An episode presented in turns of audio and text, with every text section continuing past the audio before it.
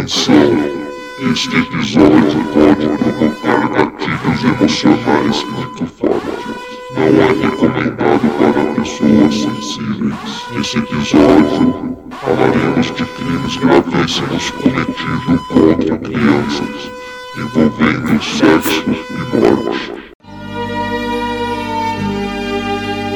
Está no ar para todo o universo, episódio 7 da temporada piloto de Tocoflix Podcast. A aventura de hoje documenta um Tocoflix, o assassino otaku, o homem que matou a infância japonesa. Edição Paul Gemini.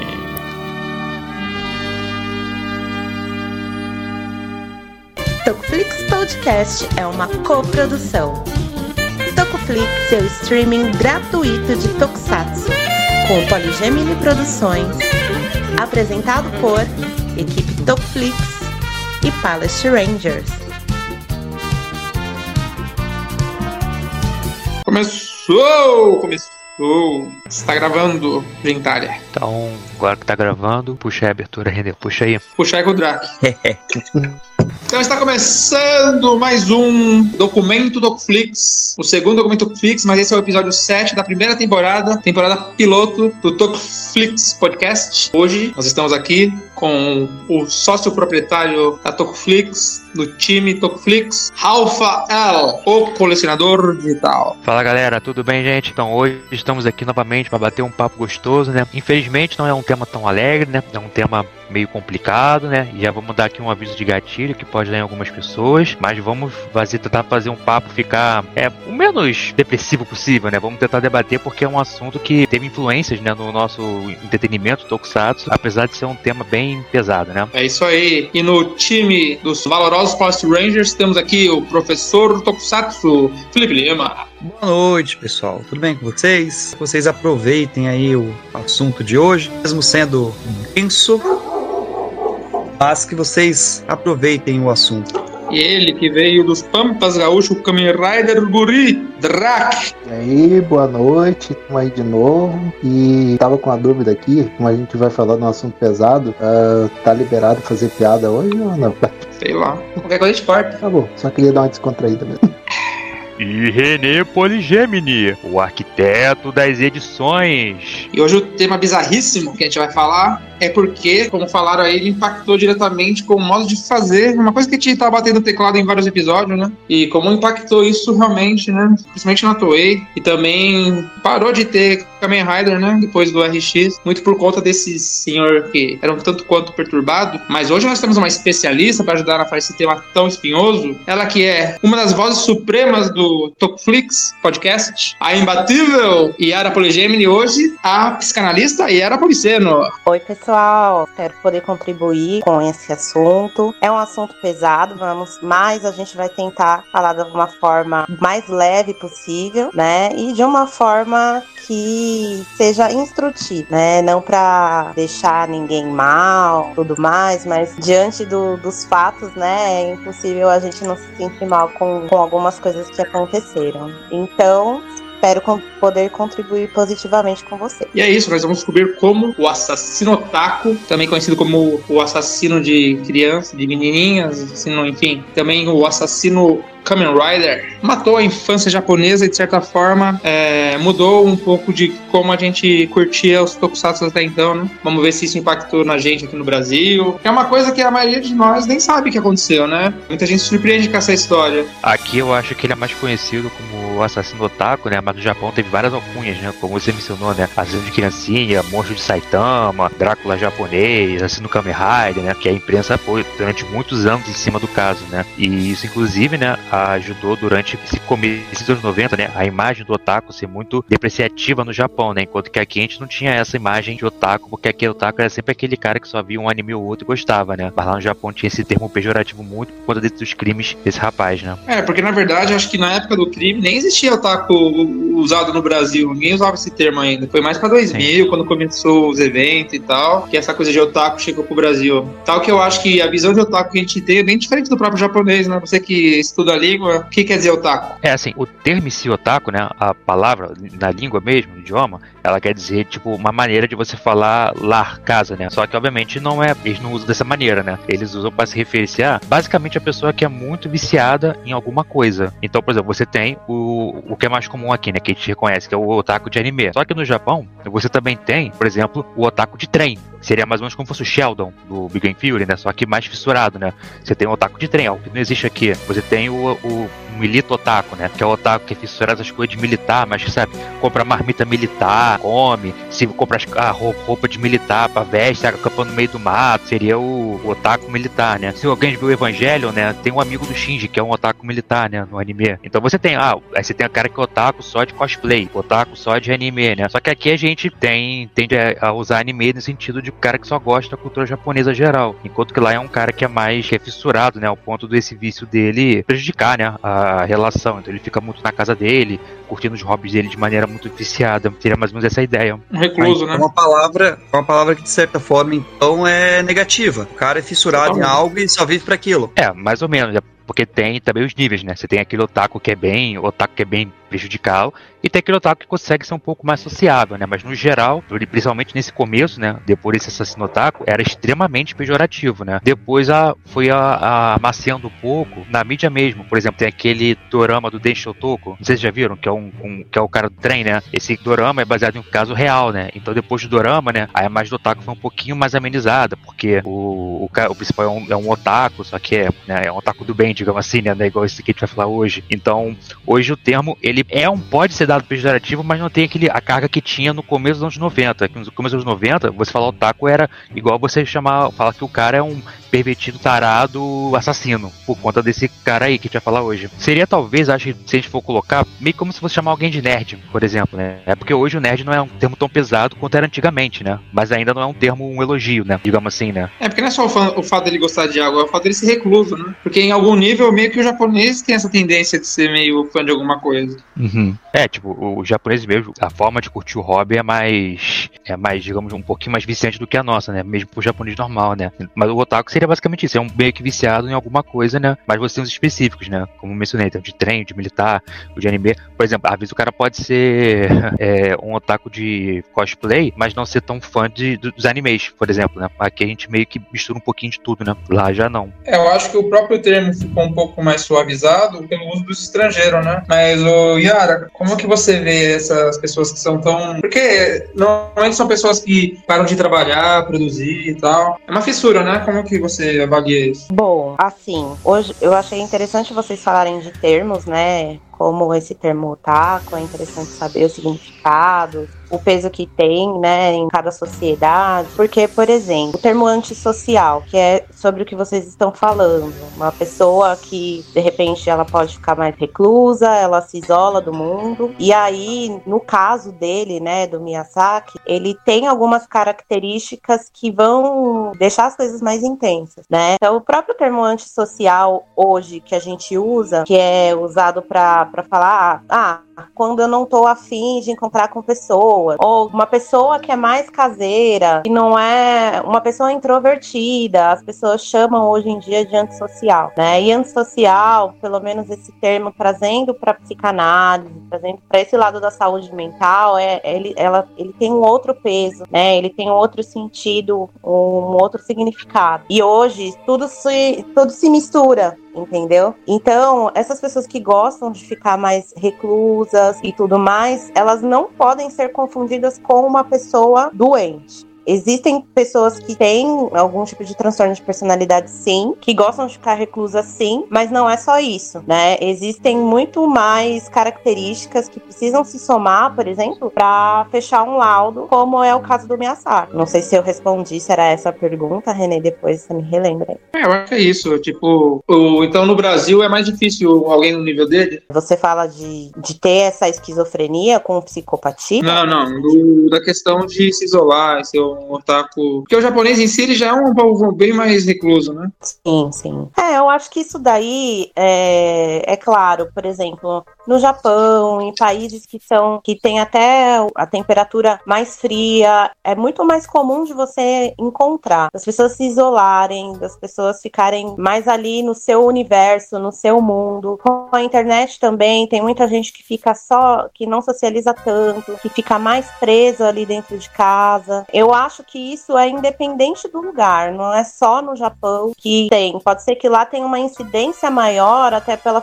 formação cultural, por alguns outros estigmas, tem ali de algumas neuroses que a, a própria sociedade tem, entendeu? Mas aqui também, aqui também tem, é que assim, às vezes é o que salta mais aos olhos o fato de ser de lá, mas aqui tem, todo lugar tem. Essas características de, de personalidade, elas são muito individuais, é, é uma coisa muito singular, sabe? Vocês querem falar alguma coisa? Felipe, Drac? Ah, eu acho muito interessante isso que ela falou concordo, né? Acredito que nem só porque uma pessoa se isola e, e é como ele fã de de algo específico, isso não define, né, o, se a pessoa é um, um psicopata em série ou sei lá o que. Existem muitos outros pontos, né, por trás disso, porque realmente existem muitas pessoas que simplesmente gostam de estar isolada ou pessoas que simplesmente gostam de algo. É, eu acho que vai muito além. Concordo com o que ela disse aí e óbvio que eu não vou discordar da profissional, né?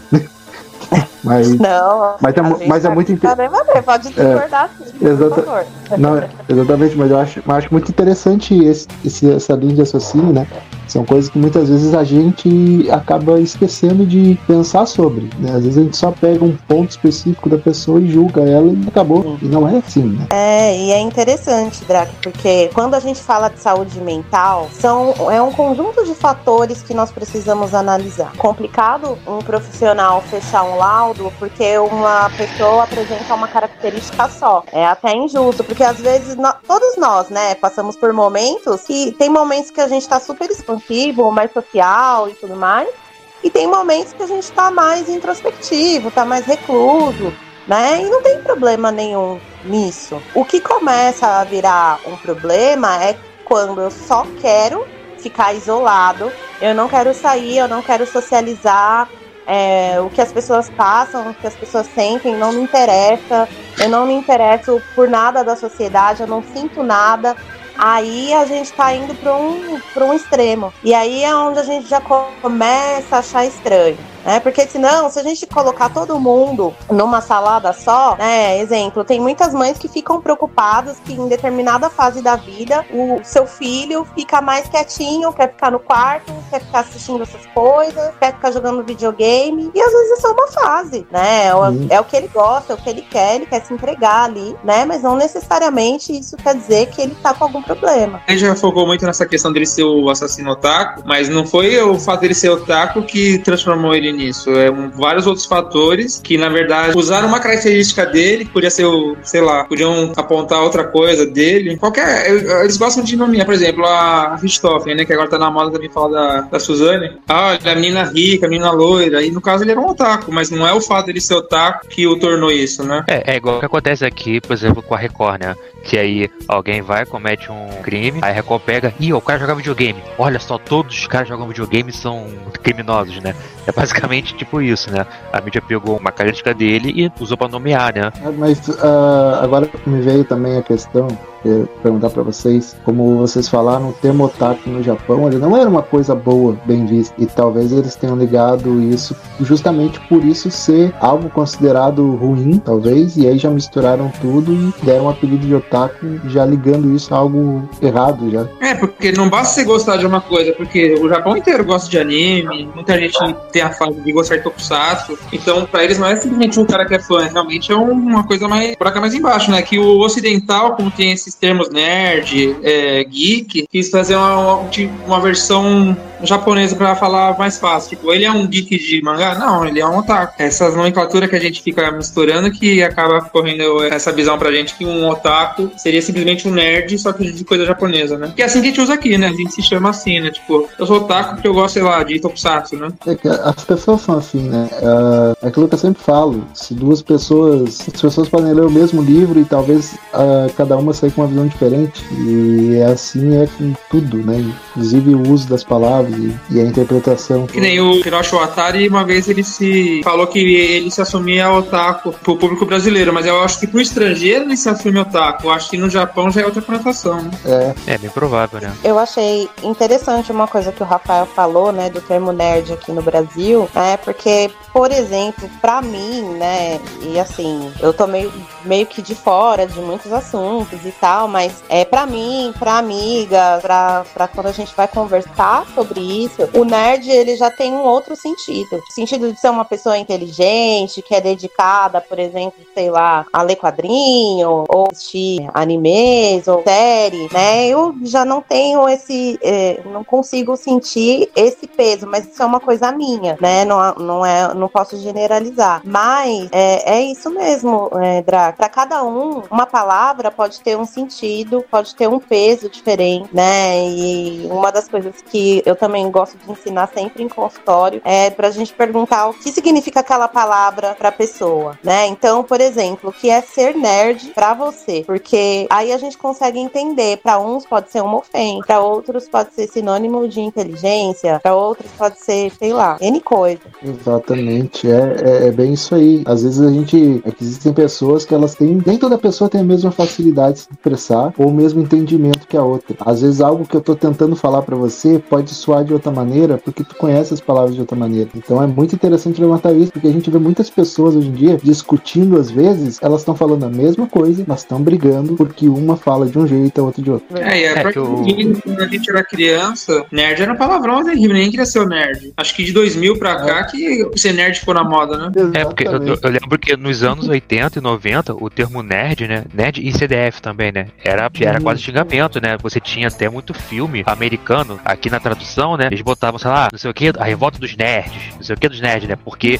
era, era o grupinho de estranhos lá do, do coisa que chamavam de nerd, né? Eu lembro que nos anos 80 e 90 era isso. Agora, quando você pega, sei lá, 2005 pra cá, aí a situação melhorou bastante, né? Tanto que hoje o nerd, o termo não tem esse mesmo peso que tinha antigamente. Algumas pessoas podem achar ainda que, é o, que não é um termo legal, outras podem achar, mas não tem o peso ofensivo que tinha antigamente. Eu acho que é similar ao otaku, né? Que depois desse cara, né? O termo otaku no Japão era xingamento praticamente. Ao passo que hoje eu acho que deve depender da situação, né? Eu também não tenho como saber, porque como eu não tô lá convivendo no dia a dia, eu não sei hoje como é que o termo é visto. Mas eu suponho que deva ser similar ao nerd, né? Mesmo se tiver uma carga negativa, vai ser bem menor do que era na década de 80 e 90. né? Eu vou pegar o gancho do Rafael aí, e como eu sou professor e trabalho aí com, alunos de várias idades, adolescentes e tal, o que eu noto assim, só pra efeito de aí das duas palavras, nerd e otaku, né? é, eu vejo que realmente não são, nenhuma delas é ofensiva. Quando um colega chama o outro de nerd, de otaku, eles não ficam ofendidos a ponto de querer brigar, de fechar a cara. Quando um, um colega chama o outro de otaku, assim, a reação mais comum, mesmo que a gente saiba que o aluno ali ele gosta de ver os animes dele e tal, fica meio com vergonha. Mas não é vergonha por ele estar sendo chamado de otaku, é porque, digamos que ele tá sendo ali na hora o centro das atenções, tá chamando atenção pra ele. Porque, pelo que eu vejo dos meus alunos, eles assistem muito mais é, anime do que outro tipo de animação e filme, né? Eles gostam. Só que aí quando a gente vai e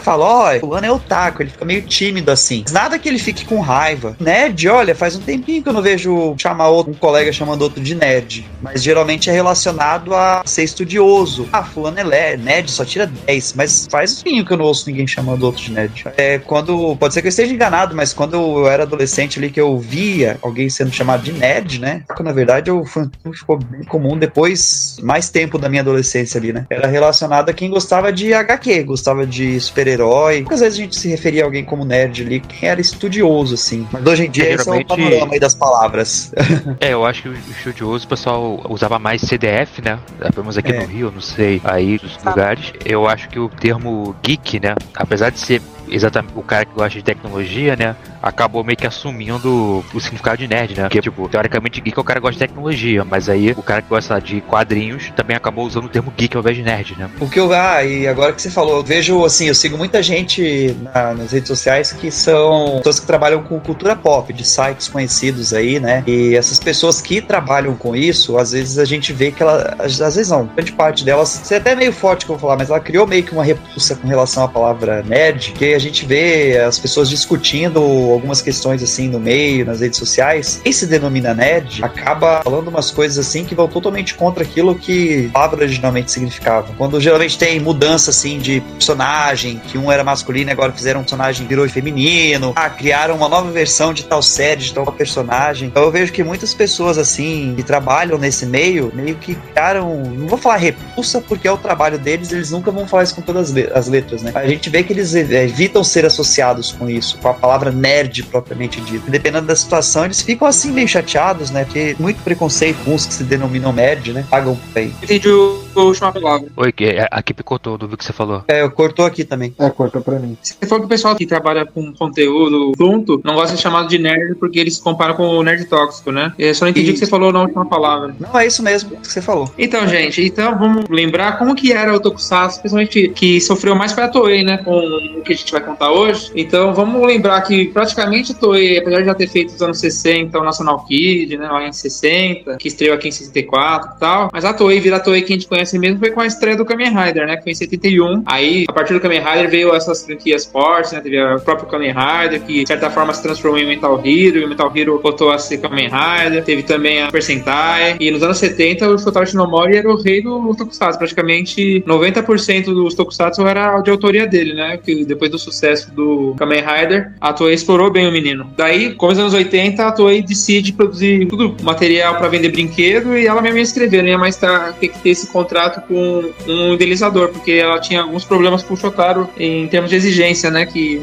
ela queria ter mais liberdade e ele não ficava satisfeito como era adaptado o material dele. Só que, como que vocês viam essas produções dos anos 70 e 80, que é o principal sucesso da Toei? No caso, você falou até 87? Ou só que é, até o 79? Né? 89 que teve a grande mudança e tal. Porque na verdade foi repetir em 90, né? Essa geração manchete nossa, é claro, que quando a gente tava lá e começou a passar, por exemplo, a Crossers, o Giban foi estrear, já tinha acontecido isso, mas como a gente não tinha essas notícias na época, pra gente foi indiferente, né? A gente não percebeu a mudança tão rápido, mesmo porque a própria série demorava um pouco pra chegar aqui. Mas a gente que é um pouco mais conhecido, a gente tem a Netflix como fonte de informação e tal, mais entendido do assunto, a gente consegue perceber que tem uma diferença do, das produções da Toei entre 71, né? 89, né? Que as últimas que foram foram o Black RX, o Giban, eu não sei qual era o Sentai da época, porque não passou, né? O último Sentai que passou aqui, acho que era de 87, que foi o Maskman, né? Isso, o último que passou aqui foi o Maskman. Já o de 89 acho que é Liveman, acho. Hoje Maskman é Liveman. Na verdade, o último que passou aqui, se eu não me engano, é Google Five, né? Ele passou por último, apesar de ter sido o primeiro no Japão, né? Dos quatro que passaram no Brasil. É, o último É, que eu digo em relação a, a, a última a ser produzido, né? É, sim. seria Maskman, aí depois seria 88 Liveman e 89 Turbo Ranger. É porque assim, o, o- esse rapaz, né, acontece, ele, ele foi pego em 89,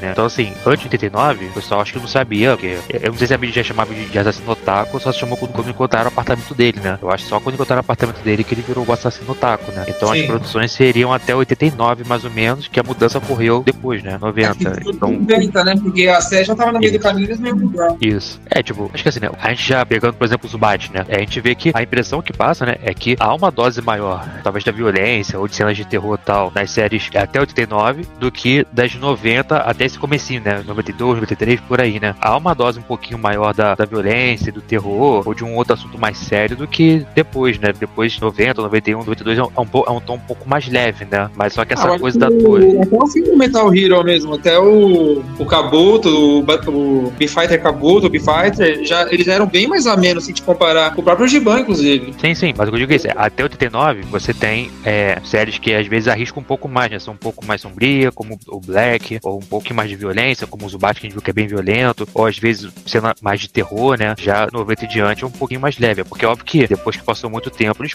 podiam voltar a fazer um pouquinho mais voltado pra violência, né? Mas antes desse começo, assim, logo depois, né? Eles deram uma amenizada muito boa, né? Que a gente sente, né? A gente pega o Jiraiya, né? Black, Jiraiya, e compara, sei lá, com o Spectre, né? Que apesar de adorar, é um tom bem mais leve, né? Do que essas duas anteriores que eu falei, né? É, mas nos anos 80 você já nota uma, uma, uma suavizada no tema, porque, por exemplo, a gente, se você comentou do Zubat, ou o Lion Man, por exemplo, tudo bem que a Lion Man era da P-Production e tal, mas Lion Man tinha é, gente decapitada no, no programa, né? Em 80 tinha outras coisas acontecendo, tinha uma certa violência, tipo uma ferida e tal, mas não chegava a esse nível de violência que tinha quase livre nos 70, né? É, eu acho que é- é, nesse caso, 70 por 80 é mais por causa da televisão, né? Que eles devem ter visto, pô, como é, criança vê isso aqui, vamos reduzir, né?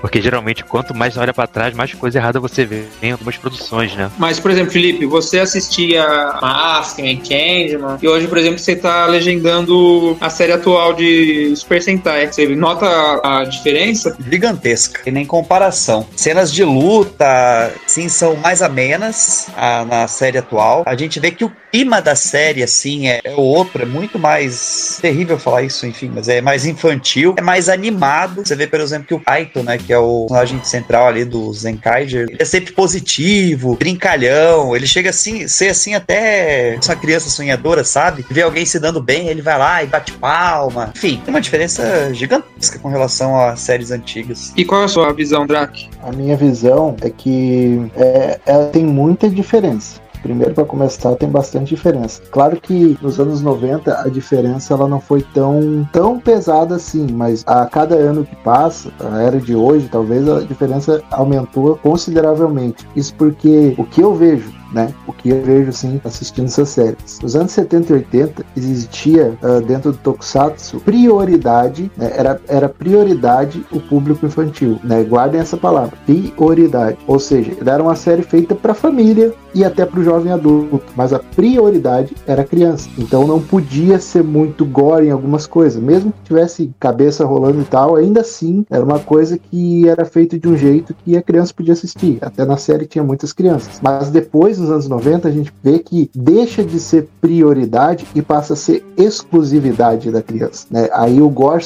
começa a sair quase que completamente até chegar na época de hoje, onde você não tem praticamente nada de violento assim uh, extremo, sabe? Ou hoje você pega uma série que nem Zenkager ou até o próprio Ultraman Trigger, até se você pegar, não tem uma violência extrema. Lá nos anos 70 e 80 também não tinha violência extrema, mas tinha uma violência um pouquinho mais elevada. Né? Você via cenas um pouquinho mais violentas, a episódios mais sérios, tipo o pró próprio Gorend, que a gente estava comentando ali, tem um episódio que é basicamente uma mansão assombrada e acontecem algumas coisas bizarras, mas aí a época mudou bastante. A partir dos anos 90 começou a mudar muito, muito mesmo. Passa a ser exclusivo para criança, deixa de ser prioridade e passa a ser exclusividade. É, porque, por exemplo, né, aqui no Brasil passava aquela série Chips, que era teoricamente uma série policial. No Chips, que era policial e era um programa relativamente adulto, tinha menos violência do que esses tokusatsu dos anos 70 e 80, né? A preocupação do japonês era um pouco amena, né? Porque eles vinham de situações bem complicadas, né? Então meio que eles... Não era isso que ia chocar eles naquele momento, né? E foi passar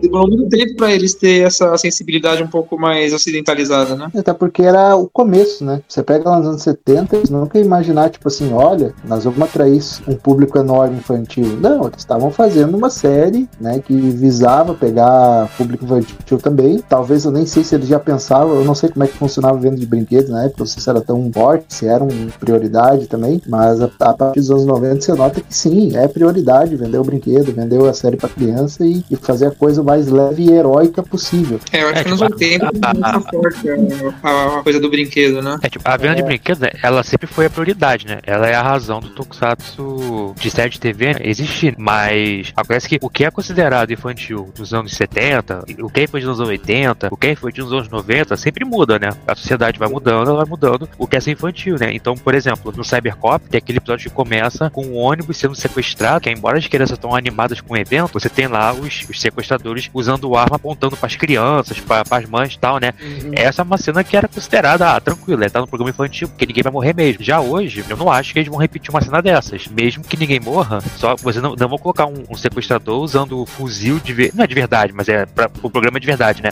Simula, sim, simula um de verdade, apontando para as crianças, né? Ou então aquele episódio, acho que é do Jiraya, o garotinho, né? Ele come uma bala estranha e fica tudo maluco, que a bala tá com droga, não sei o que, né? Eu também não sei se vão colocar um programa desse tipo num, programa de hoje. Mesmo que a mensagem é, ó, não aceite doce de estranho, tá? Porque tinha droga ali ele ficou maluco. Não aceite doce de estranho, crianças. Mesmo que a mensagem, digamos, certa, positiva, né? Não vou colocar esse tipo, né? Porque vai ter a criança consumindo alguma coisa ilegal, né? Para e pensa, as mensagens, elas continuam sendo passadas da mesma forma, só que com execuções diferentes. Eu sei que já que o, que o Manabu botou uma ficou doidão. Mas eu acho que essas questões dos anos 80 era tão calma pro Japão, porque eles não tinham acesso à arma, né? A população japonesa não tem acesso à arma de fogo. Então, numa série tá um cara com uma metralhadora era uma coisa tão absurda que não chocaria, entendeu? É que geralmente nas séries quem usava arma ou era o militar, ou era o policial, ou era o ladrão, né? O herói geralmente nunca usava arma praticamente, só as armas do é, arsenal dele. Uma sociedade que nem exército tem, né? É, no é. caso, o herói ele usa arma, mas é uma arma que não parece arma porque é, é pra criança, né? Então, por exemplo, exemplo, sei lá, os Changemans usam aquela pistola, mas a pistola é, não, não parece uma pistola de verdade, né? Daí, A aí pistola a do Changeman né? ela é um brinquedo, então não conta como arma. É que é a arma do arsenal do herói, né? Que é tipo aquela pistolinha, mas não é de tiro. É um laserzinho, é. Como você falou.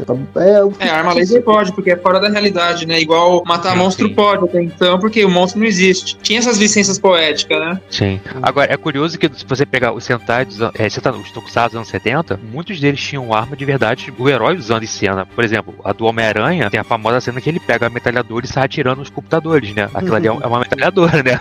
Então, às vezes, nos anos 70, você ainda tinha cenas que o herói usavam armas, é uma cena ou outra, né? Nos anos 80, É, mas não é a já- arma ele não usou a arma no momento, né? Não foi. Não era que o Homem-Aranha tinha uma arma. Naquele momento Sim, ele pegou sim. uma arma do bandido e metralhou os computadores. Ele nem teve a coragem. Ele não foi contra uma pessoa, foi contra equipamentos, né? Contra equipamento. Já nos anos 80, nem, nem coisa assim aparece, né? O herói pegar uma arma que o vilão jogou num episódio qualquer pra usar em um momento uma máquina. Não, é só a arma do arsenal dele. Esse tipo de coisa já nem poderia ter, né? Nos anos 70 via muito isso. Os Tokusatsu dos anos 60, te- 70, né? Tem pistola, tem metralhadora, tem o herói pegando espada e, e retalhando os inimigos.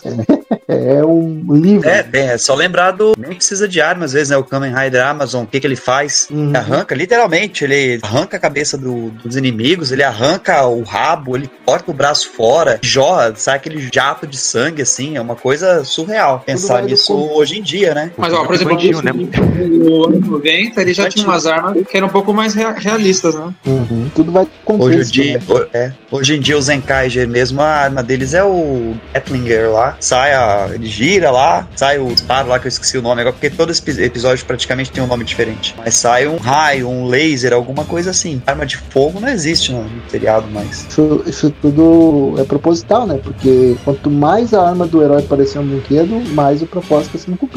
É porque é pra vender ele e também pra tirar da. para botar na cabeça da criança que aquilo é um brinquedo, é fictício. É, a propaganda do, do brinquedo lá. Você vai ficar colocando ele pegando a arma do outro, você fica deixando de é, vender o brinquedo, inclusive. Você fala, ó, essa arma é mais legal do que a dele mesmo. Não pode, né? É, além disso, tem um caso também pra te, é, principalmente pela- Toei, né? Com a venda do Super Sentai pro Saban, né? Desde Zyurenji, né? Muito provavelmente, por conta, pensando pra exportar os brinquedos e tudo mais, né? Aí eles pensaram, pô, então calma aí. Então nossos brinquedos tem que ter cara de brinquedo porque a gente vai exportar pros Estados Unidos, né? Porque as leis dos brinquedos em Estados Unidos e Japão têm diferenças, né? Por exemplo, o Zyurenji, as, a, muitas das armas e tal, elas tinham umas pontas, coisas mais afiadas. Quando foi para os Estados Unidos, a banda americana teve que mudar. Então, provavelmente, né, lá, no meio dos 90, depois de Zyurenji, eles já devem estar pensando, calma aí, a gente não pode fazer uma arma que pareça arma de verdade, não pode fazer uma coisa tão afiada, né, nos brinquedos, tem que pensar na exportação, né. E aí, provavelmente, com a volta do Kamen Rider, de 2000, eles também devem ter já feito os brinquedos pensando que poderia, em algum momento, exportar o Kamen Rider, né, eu suponho. Até porque já teve séries de Tokusatsu também em outros países, além do desse, né, às vezes vai pra Taiwan, vai pra China, pra Coreia, né. É, a criança americana é mais perigosa, inclusive, pra usar. Porque lá eles têm acesso a armas de fato, né? O americano ele tem uma cultura muito belicosa, né? Pelo que eu falei. No Japão, você colocar um cara com uma metralhadora no meio da rua é como se você estivesse colocando o Godzilla andando na rua, entendeu? Já nos Estados Unidos, você colocar um cara com rifle, provavelmente o voo dele tem uma que vai pegar lá no armário e vai fazer igual. Uhum. É, mas ó, você não respondeu é, a pergunta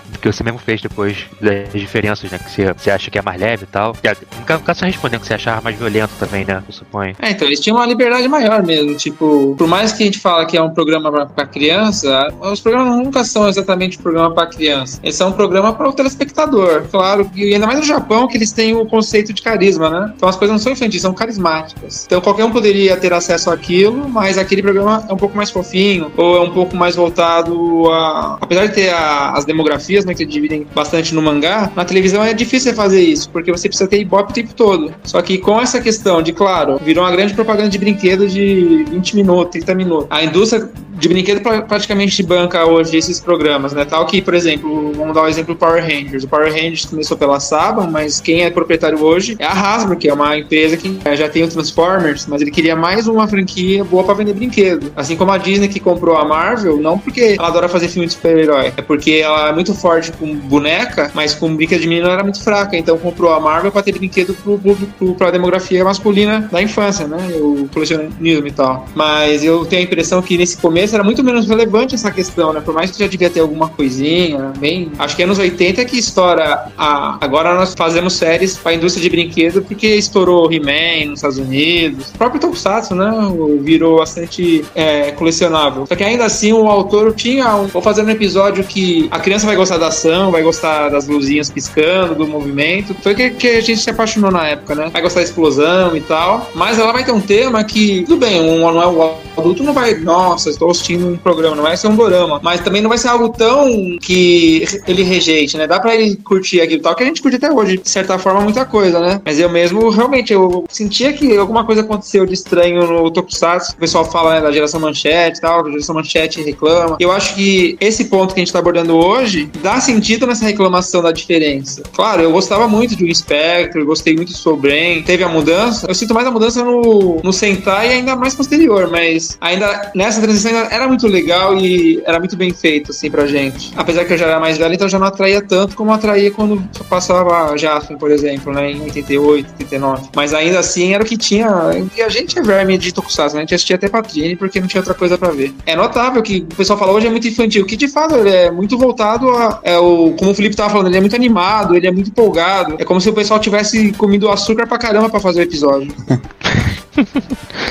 É, é porque é aquilo, né? O, o, que é infantil hoje é mais, digamos assim, é diferente do que é infantil nos anos 80, né? E aí, como é, a impressão que passa é que é uma coisa mais infantil, porque veja, nos anos 50, né, as crianças estavam basicamente muito próximos da Segunda Guerra, né? Então tinha muito que é infantil, né? O Japão tava com vários problemas com relação à, bobagem da bomba atômica e tal, era dramático. Então, o, o, que era criança, né? Quanto mais perto da guerra, menos infantil a criança vai ser, né? Porque o, a, a, sociedade tá muito doada, né? Digamos assim. Então, aos poucos vai amenizando, né? Então, acho que o que é infantil infantil hoje pode ser considerado muito infantil se você comparar o que é infantil nos anos 70. Mas continua sendo produto voltado para o público infantil. Mas como a criança mudou, a gente olha isso aqui de hoje e fala, nossa, isso aqui tá tudo muito colorido, muito alegre, muito açucarado, né? Essa é a questão. Mas continua sendo voltado ao público infantil, ambas as séries. Agora acho que chegou a hora de a gente falar sobre esse personagem, né? Que é o cara que foi responsável por essa mudança. A gente sabe que não foi só ele. Depois teve em 96 o atentado com o Gaisarin no metrô, que também reforçou essa tendência de suavizar, porque a sociedade precisava de um escape para não assumir a própria culpa, né, de ter chegado naquilo, de certa forma, porque é realmente uma coisa que eles não estavam preparados, né? Por isso que eu acho que destacaram tanto essa questão de, da influência que ele supostamente teria tido, né? Então vamos contar um pouco sobre a história desse carinha aí, nada legal, que apareceu em 88 no Japão. Tomo Miyazaki. Como? Tsutomu Miyazaki. Ah, então, então vamos falar do, desse sujeito aí, o Tsutomu Miyazaki. Ele nasceu em 62, que ele nasceu, né? Isso. E ele era de uma família muito abastada, era uma família que estava ligada à comunicação, só que o vô dele, o bisavô dele, chegaram a ser subprefeito, eles eram influentes na região que eles moravam em Tóquio, né? E o que acontece? O nosso amiguinho aí, ele nasceu com uns defeitos físicos no braço e tal, mas ele não sabia do que, que decorria isso, ele achou que era porque ele nasceu prematuro. Mas na verdade, uma coisa que é pouco falado, o nosso amiguinho aí, ele é fruto de um incesto. O pai dele pegou a irmã dele, então ele é filho da irmã com o pai. Então ele foi criado por uma mulher, que seria a mãe de criação, que era a esposa do pai dele, pero, mas na verdade ele era filho da irmã. E o incesto causou essas deformidades nele, provavelmente, né? É possível. E quando ele vai pra escola, ele sofre muito bullying, muito assédio,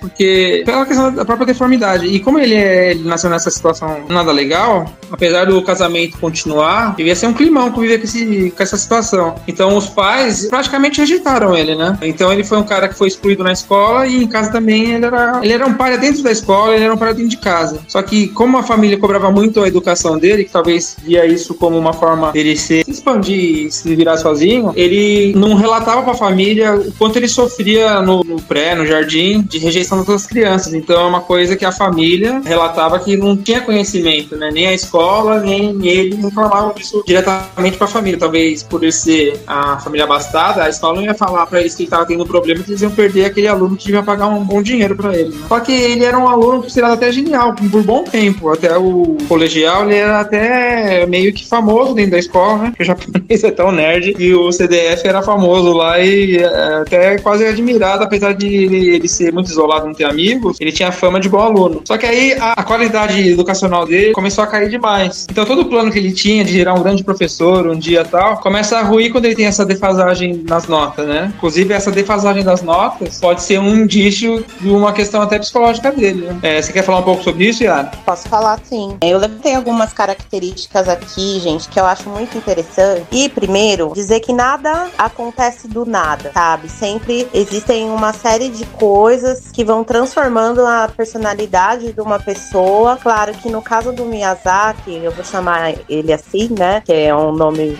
um pouquinho complicado para falar toda hora, mas o que acontece é que a pessoa pode nascer com certas características, ela pode nascer com algumas condições psicológicas, mas o que vai definir muito se isso vai se desenvolver, o quanto vai se desenvolver é a criação, né? E principalmente nessa parte da primeira infância. Então a gente já começa a ver o Miyazaki, ele vem, ele é fruto de um incesto. O pai dele teve uma, um relacionamento com a irmã mais velha e aí ela engravidou e ele nasceu. Ele nasceu prematuro. E o fato dele nascer prematuro, a gente não sabe também como foram as condições desse parto, já podem causar alguns prejuízos psicológicos e neurológicos para essa criança. E não que todas as crianças que nasceram prematuras possam ter essas condições, tá? Mas, é, por exemplo, ele foi diagnosticado, né, depois quando ele cometeu os crimes, ele estava lá em julgamento, ele foi diagnosticado com esquizofrenia e com um transtorno dissociativo,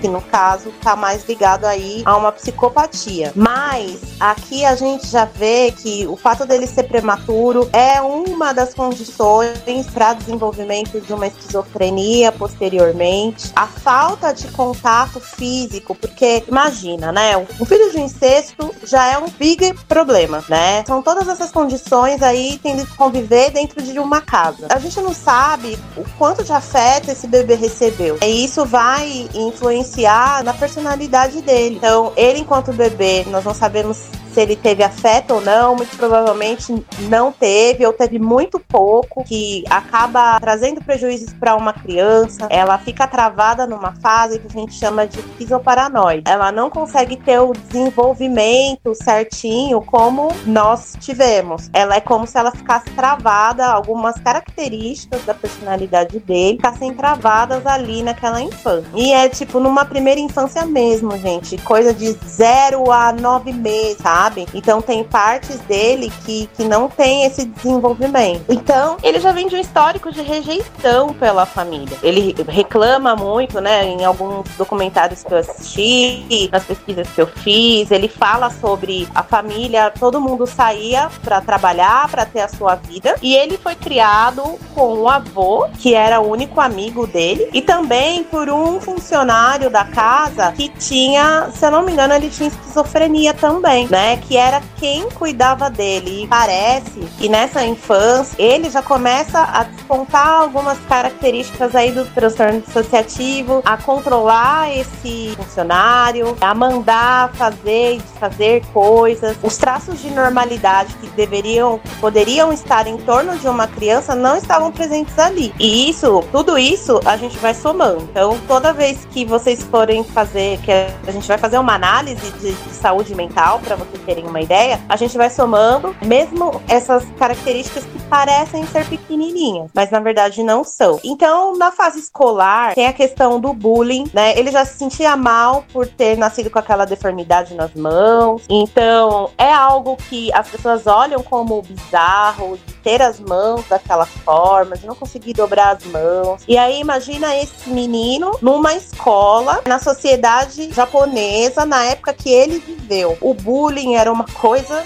normal, assim, as pessoas não não tinham essas, essas questões, né? Como é hoje, não tinha esse cuidado, essa cautela. Então ele sofria bullying, as pessoas não queriam se aproximar dele e ele também, eu acho que não é só uma coisa que parte das pessoas ao redor dele, mas ele também talvez não se aproximasse das pessoas ou tivesse muita dificuldade de se aproximar. Então ele ficava isolado e ele era o cara esquisitão da escola, alto, magro, deficiência nas mãos. Ele fala, ele reclama bastante bastante que as amigas dele da escola é, não conversavam, não se interessavam por ele. Então, tudo isso são pontos que vão somando e vão ajudando a estruturar, formar a personalidade que ele tem. Então, nessa fase escolar, quando ele é considerado inteligente da escola, ele tem um status ali. Olha, aquele menino é inteligente. Então, foi a forma que ele se destacou. O que me fez pensar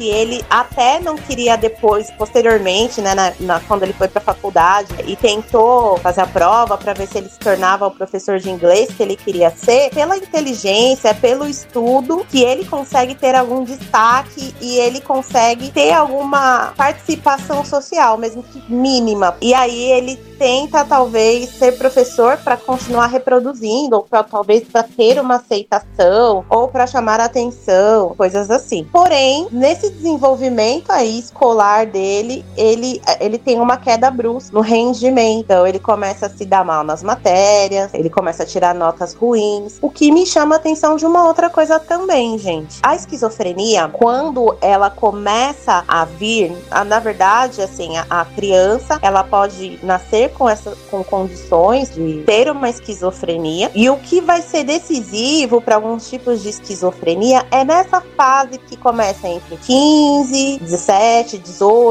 até 20 anos, né? Que começam a ter os primeiros sinais. Então, quando cai o rendimento dele na escola, pode ser a esquizofrenia aí florescendo. Muitas pessoas que têm a esquizofrenia têm dificuldade, cai o rendimento nessa idade, começa a mudar. E aí vem mais mais uma frustração para a vida dele, onde caem as notas dele. Então, se ele já era motivo de chacota, eu imagino que ali tenha sido muito mais. Ele tenta entrar na faculdade para se tornar professor e não consegue. E aí, onde ele vai fazer a faculdade, ele faz um curso, se não me engano, técnico, né? De fotografia. Ele passa a trabalhar com isso. Ele estudava na escola que era a escola top do Japão na época, que era todo mundo de lá saía já com uma carreira fechadíssima. E ele foi o único da classe que de lá não foi para uma boa faculdade. É, ele chegou a fazer faculdade, né? Que a gente não sabe se é uma tecnóloga e tal. Fez um curso muito inferior do que ele planejava né? Ele acabou enveredando pela fotografia. Mas ele tem mais esse trauma de ser o único aluno daquela turma toda que nem conseguiu alcançar o objetivo primário, sendo que poucos anos antes ele era o destaque da classe, ele era o melhor aluno. O melhor aluno nessa, nesse novo contexto não chegou nem a entrar numa boa faculdade. Sim, e assim, é um somatório de frustrações, né, que vai acontecendo na vida dele. Então, o que você falou, Renê, é muito, muito relevante. Todo mundo conseguiu entrar numa boa faculdade e ele não. Mais uma vez, ele não se insere ao grupo. Por que, que eu friso tanto essa inserção no grupo? Porque todos nós nascemos, apesar da gente, a gente sempre falar que nós temos que desenvolver a nossa individualidade, mas a gente precisa estar bem individualmente para estar bem no coletivo coletivo também. A gente tá bem num grupo. Claro que nem em todos os grupos a gente vai ser aceito, mas a gente consegue lidar com a frustração, de repente, de uma não aceitação. A gente procura ajuda, a gente faz, né, N coisas. Mas para ele, a impressão que dá, né, que todo tipo de inserção que ele tenta, pouco ali que de repente é oferecido, ele não consegue. Então, o único da sala. Então, e assim, imaginando, olha, eu sou rico, eu posso pagar, enfim, estudei nas melhores escolas e não passei. Isso tem um peso ainda maior. E aí acontece também a morte do avô. O avô, ele era um, um personagem muito importante na vida do Miyazaki, porque o avô dele era o único amigo dele. Era com quem ele conversava, era talvez a única pessoa que o tratasse ali com mais empatia. Quando o avô morre, coincide com o fim da série que ele se inspirou para cometer os crimes. Né? Me corrijam se estiver errado, tá? Mas mas parece que foi muito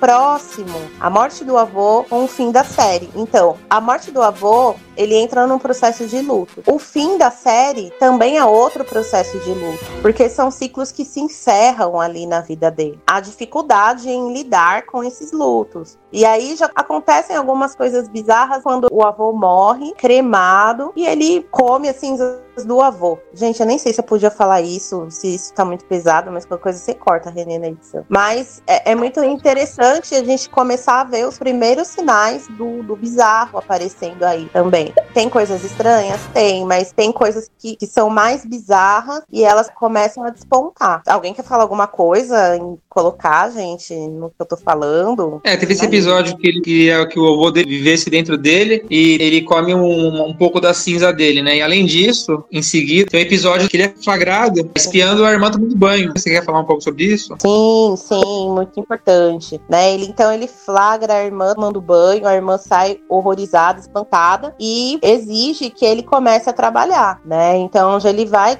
começa a trabalhar com a fotografia. Ele estava vendo a irmã, a irmã viu e ele, ela confrontou ele e ele tentou agredir impedir ela. Daí a, a mãe dele, né, a mulher que criava ele, a esposa do pai dele, não é a mãe de fato, mas naquele contexto era figura materna, né? Vê aquilo, vai intervir e ele tenta atacar ela também. Então, ele provavelmente, fora o pai e o vô, era a única figura masculina dentro daquela casa. Então, uma casa com várias mulheres que o rejeitavam, que é a família dele, inclusive, e os pais ausentes. Nesse momento, a mãe dele exige que alguma coisa seja feita. Então, ele é obrigado a arrumar um emprego e, e morar em um lugar fora de lá, que eles não estavam mais suportando a presença dele, né? Mais uma quebra que ele tem, né? Perdeu o vô, acabou a série, tem que sair de casa. E nisso ele tava com uns 25 anos, né? Isso, isso mesmo. Ele faz o aniversário é de 25 ou de 26, Renê? De 26, que antecede o começo do, Isso. do que é ocorreu. É um ponto muito importante. Quando ele faz o aniversário de, de 26 anos, no dia seguinte é onde ocorre o primeiro crime, onde ele comete o primeiro crime.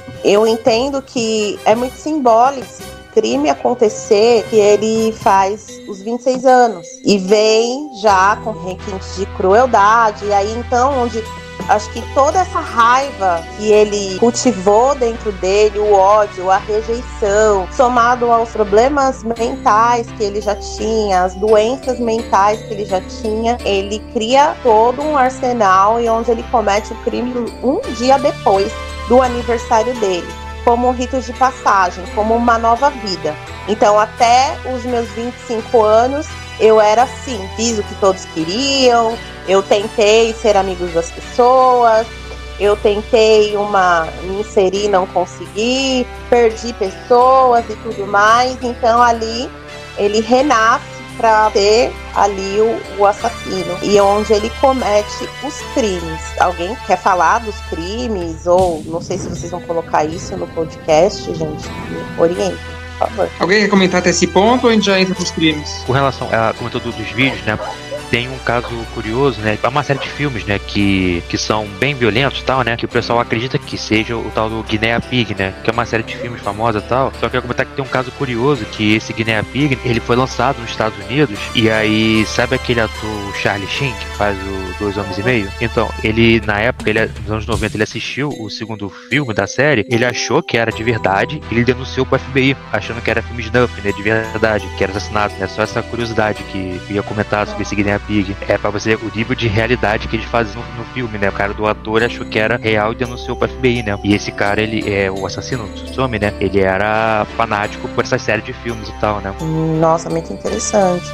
Então, isso a gente vê nos perversos, né? Que a- na psicanálise nós nomeamos como perversos, mas na mídia, na psicologia, é chamado né, da psicopatia, existem essas inserções, sabe? De misturar filme, fatos. Isso a gente chama de transtorno dissociativo. Então, ele não consegue dissociar ali esse filme com a realidade, ele coloca tudo num bolo só, ele acha que ele tem que executar, ou que aquilo é perfeito. Então, é como se ele criasse um código de conduta próprio. Ele faz as leis dele. O psicopata, ele tem essa característica de não pensar em ninguém, de não ter empatia, de não sentir o que você tá sentindo. Ele não liga, ele realmente não tá nem aí. A única coisa que ele sente é por ele mesmo. Pelos outros, ele pouco se importa. E é onde ele comete os crimes É, vamos por parte então. Daí que acontece? Dia 26 tem, acontece o sumiço de uma menina de 4 anos de idade.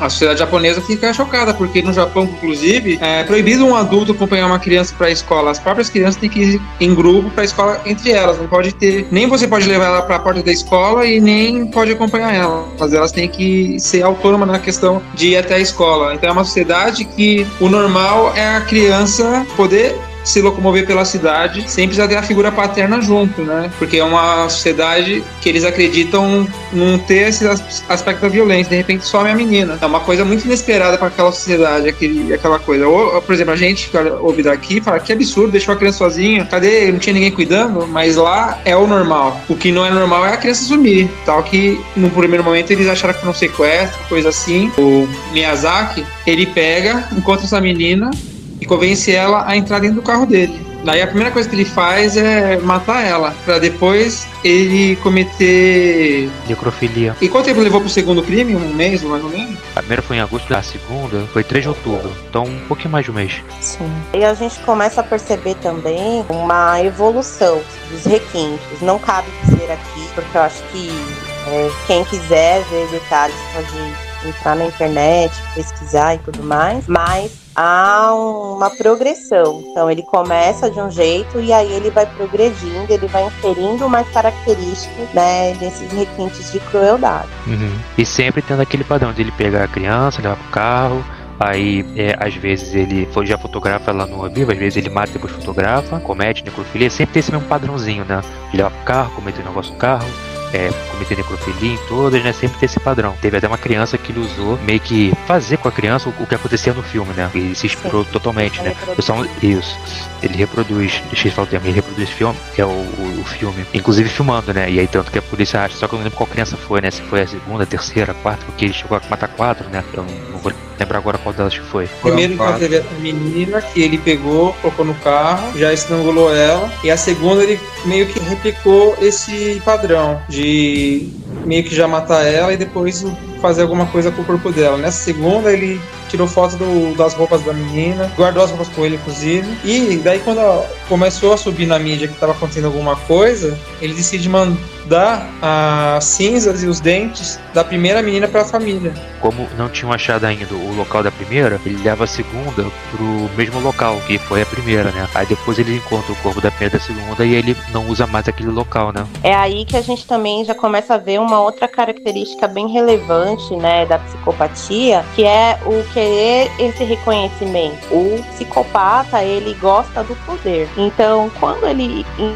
envia a- as cartas para famílias, quando isso chega à mídia, para uma pessoa normal, neurótico, né, como todos nós aqui, sei lá, se, se uma pessoa comete um crime, ela faz de tudo para esconder, para ela não ser pega. Mas no caso do psicopata, não. Ele quer ser reconhecido pela sua obra, pela ele, pelo seu ego, né? Então isso é meio que uma vitória. E ele permanece ousado também, né? Até quando ele é descoberto, né? No último, na última das meninas que, graças a Deus, ele não conseguiu concluir, né? Ele foi muito, muito, muito ousado, entendeu? E ele quis, ele faz algumas coisas meio que também querendo ser pego, né? Ele quer essa, esses holofotes pra ele. É, ele pede para ser investigado, né, o crime. Sim. E ele meio que durante um tempo ele para de atuar depois que teve esses dois casos.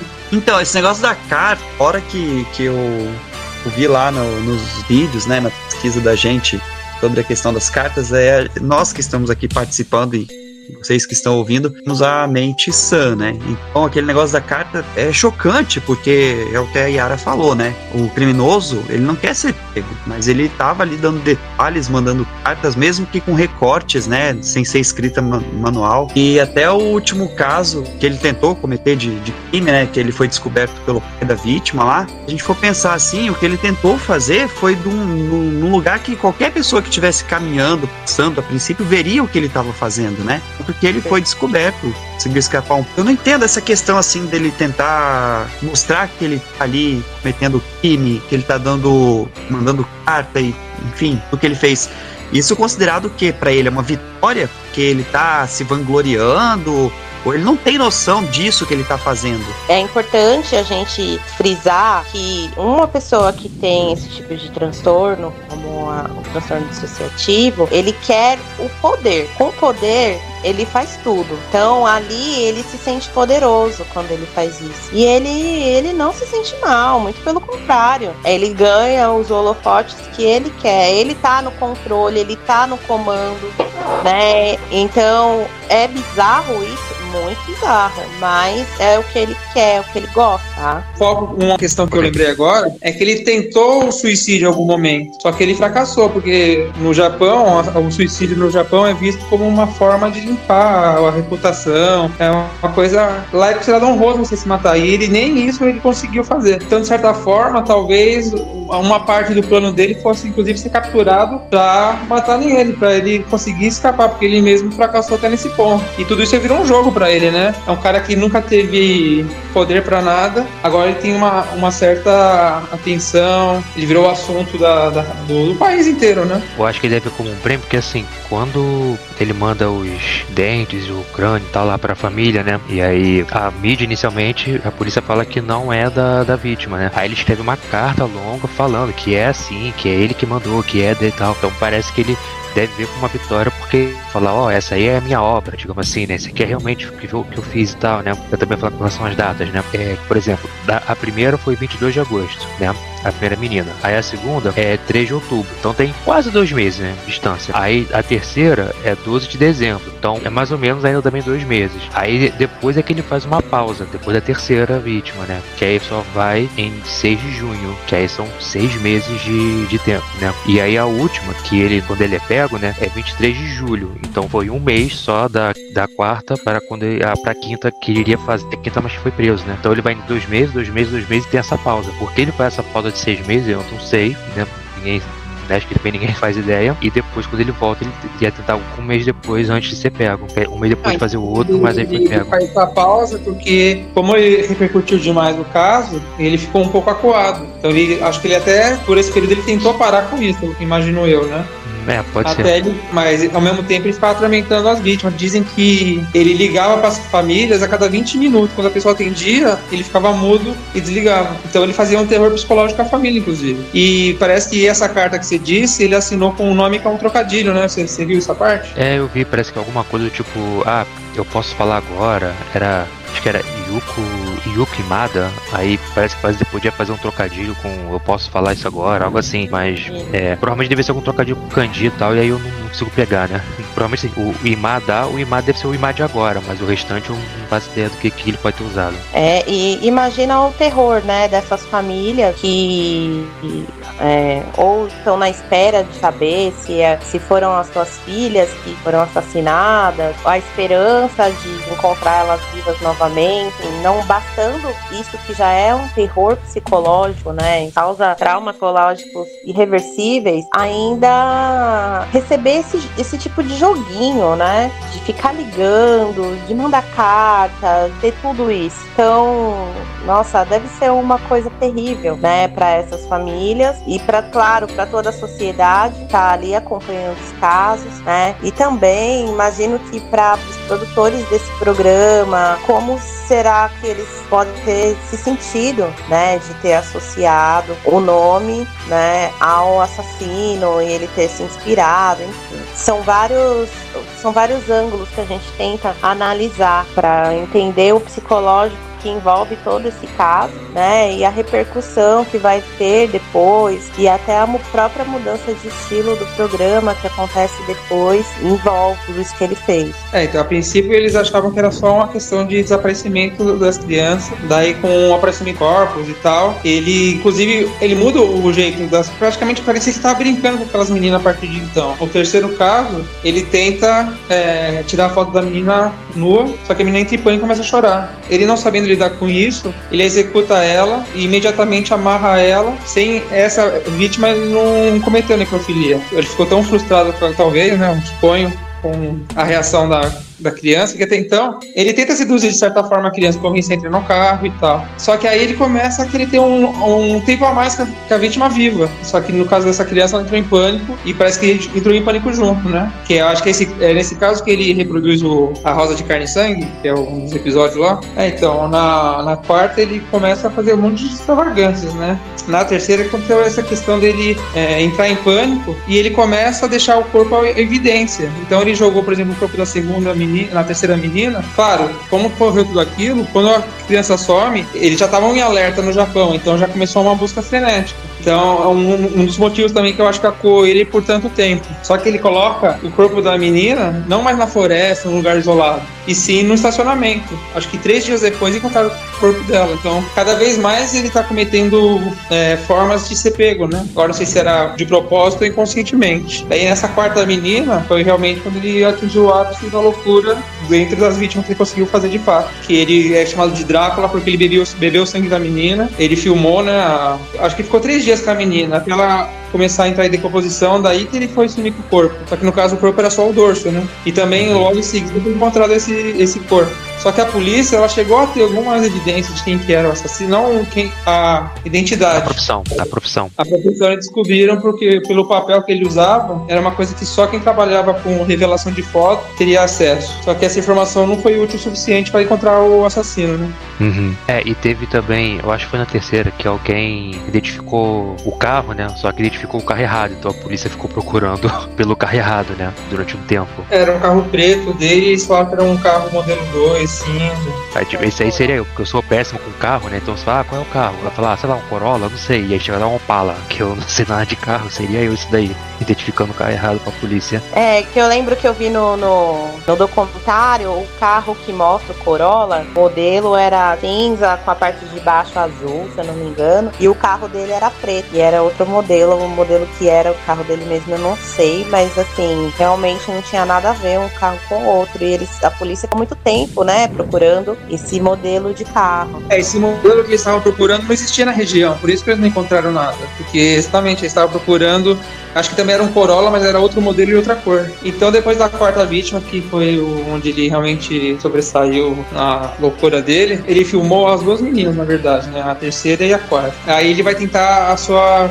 quinta tentativa. Só que a quinta tentativa, eu acho que era realmente uma tentativa de ser pego, porque ele aborda duas meninas, estavam brincando junto, convence uma das meninas a ficar com ele, pede pra ela tirar a roupa e começa a tirar foto da criança. A outra menina foi até o pai dela avisar. Então, até então, ele sempre pegava a criança isolada. Aí ele já fez questão de pegar uma criança que tava junto, não sei se qual que é o. se tinha um motivo de fetichista ou se foi de fato parte do plano de ser pego, né? Talvez até uma dualidade que rolava dentro dele. Ou pra finalizar o jogo, né? Acho que já tava meio que satisfeito com esse jogo, porque essa questão dele começar a atacar depois de completar o aniversário de 26 anos, talvez seja a data limite que ele tentou ser alguém normal e fracassando, ele passa a dar vazão a essas coisas, chamar atenção de alguma forma. Claro que tudo isso que eu tô É, falando é ou, especulação. então, ou então talvez, né? Porque assim, também foi logo depois que o avô dele morreu, né? Então talvez, né, pelo fato do avô ter saído longe, ele passar um aniversário longe do avô.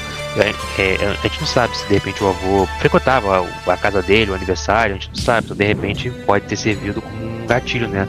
Por juntar o aniversário com a, o anivers- o- a morte do avô com o aniversário, né? Eu, eu assisti os mesmos vídeos que o Drake. Se eu tiver errado, me corrija aí, Drake. Mas é, a ligação dele com, com o avô era muito forte. Então talvez isso aí foi um estopinho ali pra ele começar a pirocar, como dizem aqui, ter essas É, atitudes. o último feio dele era a relação com o avô, a única pessoa que ele se importava até então. Talvez a única pessoa que de repente tenha mostrado se importar com ele, talvez, né? Já que ele É. gostava tanto do avô. E esse, esse negócio sobre comer as cinzas aí, esse lance, ele é um meio que. tem um significado meio que religioso, isso, se eu não me engano. Comer as cinzas de alguém pra se sentir. pra conseguir conectado. tribos eles fazem isso, que eles fazem uma sopa com a cinza do falecido porque eles acreditam que vão pegar uma parte do aspecto positivo dessa pessoa. Mas isso é um, um costume tribal bem isolado, né? Não é uma coisa, por exemplo, que se pratica no Japão, que eu saiba. É, eu, não, eu não lembro se eu ouvi alguma coisa sobre ah, isso, sobre o shintoísmo, algo do tipo. E a gente sabe que ele provavelmente ele, ele via muito, ele se isolava muito, ele provavelmente conhecia outras religiões, provavelmente pegou isso de algum lugar e acabou indo lá e, replicando, né? É, e eu acho que também o próprio sentido psicológico, sei lá, né, de, de comer as cinzas de alguém, é desse alguém ficar vivo dentro de si, né, de, de você ter uma parte da pessoa junto com você, pode ser uma mistura aí de religião com, com a psique dele, né, com esse trauma de ter perdido o avô, que é o único o único lá sinal de humanidade que ele tinha, que ele recebia aí de tratamento, né? E isso foi com certeza o estopim para ele começar a cometer os crimes que ele cometeu. Então, quando ele é flagrado pelo pai da criança tirando foto da menina, ele tenta agarrar o Miyazaki, só que ele consegue fugir. Só que ele foge e deixa o carro para trás. Obviamente que o pai avisa o que está acontecendo, né, que já estavam em alerta, tinham sido quatro casos anteriores. Eu acho que eles têm que esperar três casos para ser considerado serial killer em muitos lugares do mundo. E provavelmente no Japão deve seguir essa regra também. O infeliz volta para pegar o carro. Quando o infeliz volta para pegar o carro, a polícia pega e prende ele. Só que não foi imediatamente ao ser preso que descobriram que era ele de fato. Levou todo um processo, foi ao longo de 17 dias que ele ficou preso. E o pai dele se recusou a pagar a fiança para ele. É, no caso, é Deixou- 17 até ele revelar que foi ele mesmo que fez, né? Que eu acho que o pessoal já Sim, suspeitava, é, né? 17 Só que a- até ele assumir, né, que é ele mesmo levou 17 dias. Isso, e no momento que ele assume, eles vão até o apartamento dele e encontram diversas provas, parte das meninas, os vídeos. Então, a partir daquele momento, se ele falasse, ah, não, o pessoal me agrediu e me obrigou a falar, acabou lá, porque ele tinha criado própria- as próprias provas contra ele mesmo. E o pai dele rejeita a, a defender ele ou se envolver nisso. E quatro anos depois, então isso que ele foi preso foi em 90, 79 para 90 começa processo. O pai dele se suicida, ó, coisa que o próprio não teve coragem de fazer, o pai dele fez. E o processo dele, os advogados começam a tentar fazer alguma. o- na verdade, ele teve dificuldade para encontrar defensores públicos para ele. É porque ninguém Só que- queria defender ele porque sabia que era ele mesmo, né? Então nenhum advogado ia querer, né? Isso, a única coisa que motivou o advogado a defender ele é porque esse advogado era contra a pena de morte. Então não é que ele queria libertar o Miyazaki, é que ele não queria que o Miyazaki morresse. Então toda a defesa dele não era para inocentar ele de modo algum, era só para ele não ser executado. De fazer ele não ser executado era tentar provar que ele tinha problema mental, porque no Japão uma pessoa com problema mental não responde da mesma forma que uma pessoa sã. Então toda a defesa foi em volta disso. Alguma, em algum vídeo, alguma informação vocês conseguiram saber se ele mesmo é, quis evitar o, a morte dele, de morte, ou foi questão da defesa? Eu não encontrei nenhum material, mas uma coisa que chamou a atenção foi quando o pai dele se matou, ele foi avisado e ele falou que ficou animado com a notícia. Pois é, porque essa questão do. Se ele, enfim, se ele queria ser condenado à morte, seria mais uma vitória pra ele, né? Acredito eu. A Yara acho que ia falar. Ai, eu acho que sim, hein? Porque ele mesmo se matar não ia se matar, eu imagino. Acho que condições também não devem ter faltado. Então, pra ele ser executado, tão covarde que pra ele o melhor era ele que alguém o executasse. O que eu ia falar também que chamou bastante atenção, né, confirmando aí a, a psicopatia, né, confirmando um traço importante da psicopatia, que é o fato de durante o, o processo, né, ele narrar com riqueza, de- ele demorou acho que 17 dias para falar. Quando ele começou a falar, ele narra com riqueza de detalhes, ele não demonstra arrependimento. No julgamento dele, ele calmo o tempo todo, tranquilo, sereno, né, não demonstrando emoções. Ele não não se importava, simplesmente. Não tinha ah, nenhuma tentativa de, sei lá, de mentir, de tentar se proteger, nada desse tipo, né? Então, é, essa prisão veio como uma vitória, sei lá, né? De, pelo menos dessa forma, ele foi reconhecido socialmente, coisa que ele nunca conseguiu a vida inteira. Eu acho que o mais próximo que ele fez pra tentar, de alguma forma, não assumir completamente a culpa dele, foi inventar esse alter ego que era o Homem-Rato, que é uma coisa que ele tira do Kamen Rider, do Black Kamen Rider. Que ele fala que o Homem-Rato que falou pra ele cometer os assassinatos, né? Talvez seja esse o único ponto que ele usou meio que como uma desculpa pra ação dele. E Mas aí foi tem que aí que se, ele se isso partiu dele ou se partiu do advogado, né? Porque, por exemplo, isso aí talvez só é. Se ele colocasse que ele era. Que, que, que existisse um rato aí, né? Talvez ele não iria para de morte, mas iria ser preso só. Então talvez tem que ver se isso partiu dele ou do advogado, que realmente eu não faço ideia. Mas assim, ele na, a gente, em vários vídeos ele aparece, né? O desenho ser um rato, que ele fala que mandava ele fazer as coisas e tal. Exato, tal que ah, é aí que entra a questão dele ser associado ao Kamen Rider. Eu não sei se E- tem alguma coisa a ver ou não, mas também nessa época aí, né, deu o boom do, do transtorno de múltiplas personalidades, né? Acho que aí ainda nem, nem foi o auge, assim. Tava muito na moda falar do transtorno de múltiplas personalidades e tal, né? E por alguns casos aí que aconteceram pelo mundo, pode ser uma estratégia do advogado, uma estratégia de defesa, falar que não foi ele, foi a personalidade dele, foi o homem rato que mandou ele fazer e tudo mais. Mas tem uma distância aí desse, das múltiplas personalidades para o que ele apresentava, né? Para quem não se lembrar, o transtorno de múltiplas personalidades é só lembrar daquele filme fragmentado, né? Quem assistiu vai entender sobre a personalidades múltiplas que vão se apresentando ali. É, na verdade ele é posterior, né, à, à moda disso, tal que o diagnóstico dele é É, transtorno de personalidade dissociativa e esquizofrenia, né? São dois diagnósticos dele. Ainda assim, não foi o suficiente para eles considerarem que ele não estava sabendo o que estava fazendo. Então, eles entenderam que ele tinha consciência e ele é condenado à morte em 97. Em 2001, eles tentam mais uma vez livrar ele disso, mas ele também perde. E finalmente, ele é executado em 2008. Então, foram 30 anos aí dessa história rolando desde o assassinato até a execução da pena dele, né? A gente foi enforcado em 2008, não é isso? Isso. E aí, né, quando esse caso descobriram o local dele e tal, né, ele começou a ganhar é, né, pela mídia esse enfoque de ser o assassino tá, Drácula japonês, assassino Kamen e tal, né, isso obviamente acabou influenciando muito o, o imaginário, né, do japonês do que, que essas obras podem causar nas pessoas, né. Então, Igual acontece com a Record, quando alguém comete um crime, descobre o cara tinha um videogame em casa. Aí a Record vai e fala que, olha só, o GTA tornou uma pessoa violenta, né? Algo similar, as pessoas começaram a falar, ah, olha, os animes, os mangás tornaram a pessoa assim, ó, olha, os filmes de terror que ele vê, deixou as pessoas assim e tal. Olha só, ele tinha um negócio do Kamen Rider aqui, então o Kamen Rider deixa a criança assim. Então começou a ter um peso, né? Na, ele foi pego em 89, né? Então de 89, 90, do, do tipo de mídia, né? Então, só passar alguns exemplos, né? Uh, você tinha um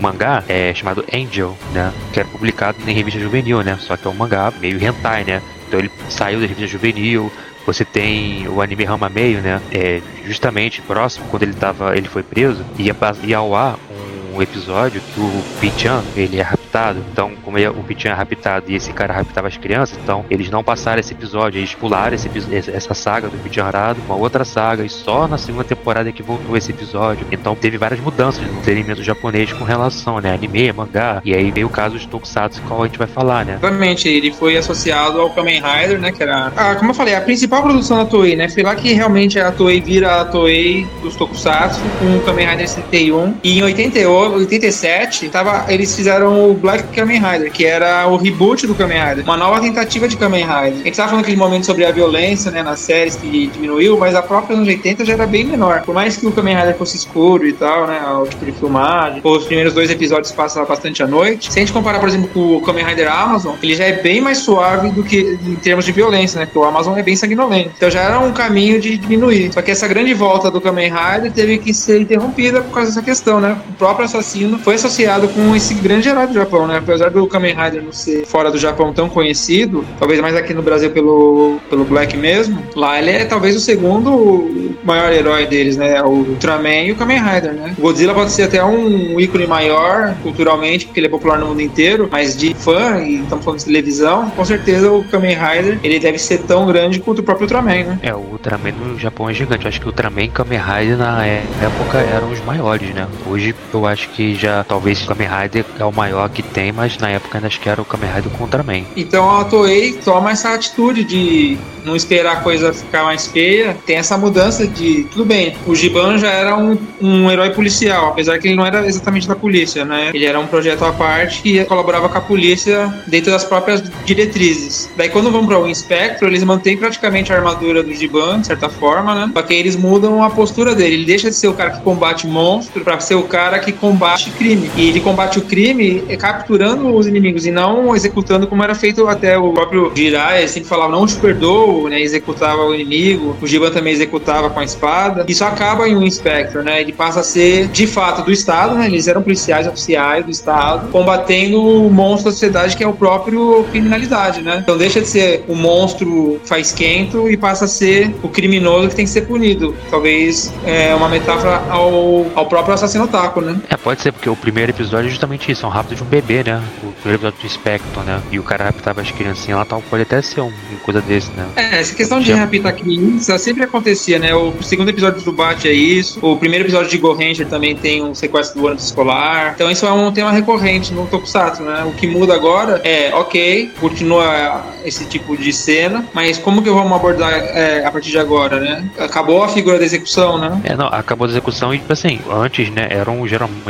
monstros, né? No Spectrum é tudo pessoa normal que tá cometendo os crimes, né? Talvez poderia ser algo também para falar, né? Para as criancinhas lá, né? Ó, oh, não é só o monstro, é criancinha normal, é pessoa normal, que coisa. Porque geralmente os vilões eram tudo monstros, né? Só o, às vezes, um, tem um chefe de uma máfia que não é, mas no geral era tudo monstro. É, ou era pessoa com parecia humana, mas era um alienígena, né? Uhum. E essa Já questão de geral é... não é uma forma de preservar as instituições, Yara. Tipo, ele foi negligenciado pela mãe, pelo, pela, pela família, foi negligenciado pela escola, né? Que nem informou a família do que ele sofria para manter talvez um aluno que pagava bem, foi negligenciado pela própria cidade, né, próprio bairro. Ele sempre foi um cara muito à margem, né? As crianças não tratavam ele bem. E aí a mídia, para não atacar essas instituições tão importantes, é melhor atacar o entretenimento. Como que você vê isso? Assim, né? Quando se diz de saúde mental, todo mundo quer fugir da responsabilidade quando acontece um crime desse, né? Mas uma pessoa que sofre de, de transtornos mentais, sejam leves, sejam severos, ela é responsabilidade de todos nós, né? Claro que fica muito fácil culpabilizar a produção do programa, jogar isso especialmente para a produção e fugir da responsabilidade, porque a partir do momento que isso começa de dentro de casa, então ele já não recebe um tratamento tratamento adequado dentro de casa. A frieza,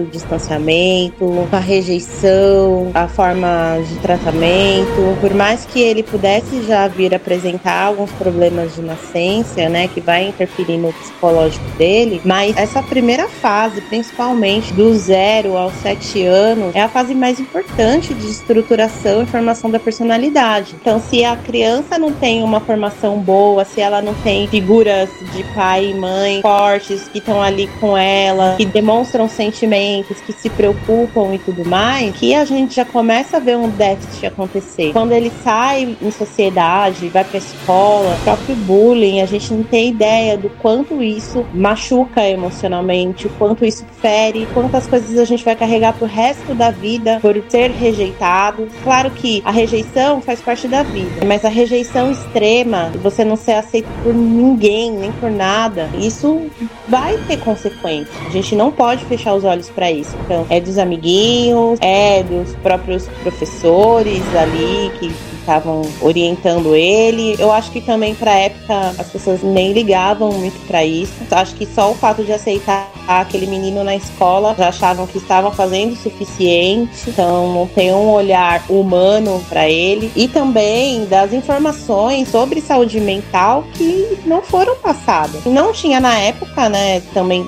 talvez tanta informação, mas alguma informação já tinha. Por ele ser de uma família rica, ele poderia ter acesso a tratamentos, a informações, enfim, mas não sei se isso aconteceu na vida dele. Eu imagino que não. Mas quando a gente fala de saúde mental, até hoje isso acontece. Daí não tá o que aconteceu lá com ele, essas negligências, eu vejo aqui hoje em consultório. É claro que hoje é de uma forma diferente, as neuroses são outras. A mais, quando você tem uma pessoa que tá passando por algum tipo de problema de ordem emocional, é muito mais fácil você, ah, deixa lá, o um incômodo para as pessoas. As pessoas não querem lidar com isso, as pessoas querem esconder. Então, esse somatório de negligências falam para mim muito mais alto do que o próprio programa, porque a televisão, programas, eles estão aí. Tem programas bons, tem programas não tão bons, e às vezes você pode ver, sei lá, a pessoa pode estar tá assistindo Teletubbies. Ela pode ver um Teletubbies e transformar aquilo em algo perverso. Isso daí é da pessoa. Não tem como controlar. Um Teletubbies que foi feito para criança, sei lá, imagina de 0 a 3 anos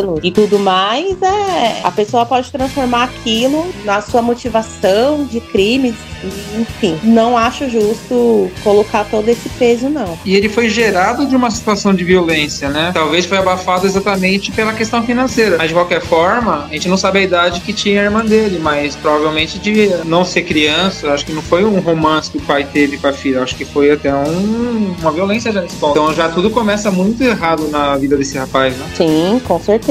Ele hum. vem provavelmente fruto de um abuso aí, tanto psicológico, talvez sexual aí, não sei como que foi exatamente que aconteceu no caso, mas a gente já tá vendo que tá tudo muito caótico, né? E daí em diante, né, não, também não houve nenhuma tentativa de amenizar ou de melhorar. Foi completamente negligenciado. Eu imagino também, gente, sei lá, a dor da mãe dele, né, ou das mães dele, como lidar com tudo isso se colocar no lugar da mulher também é interessante, porque a gente não sabe em que condições essa menina levou a gravidez, se ela queria levar a gravidez até o fim, se ela foi obrigada a ir. E depois o desenrolar de todo esse caso, como que ela foi se sentindo, que deve ter sido uma, coisa, uma das coisas mais horríveis, mais agressivas também. Né? Talvez o fato de ter nascido prematuro, exatamente, pode ser porque ela era muito jovem e não conseguiu manter a, a gravidez até o fim. E E talvez ao chegar esse público, esse fato que motivou o suicídio do pai dele, né? Sim, com certeza. Publicidade, né, da, da situação, ela vai fazendo com que tudo fique muito pior e fique mais dolorido, porque aí você começa a receber também o julgamento social, não bastando dentro da sua própria casa, que deveria acontecer, mas o julgamento social também. Agora, a Yara levantou um ponto ali que até levanta uma boa dúvida, né? Por exemplo, a gente sabe que o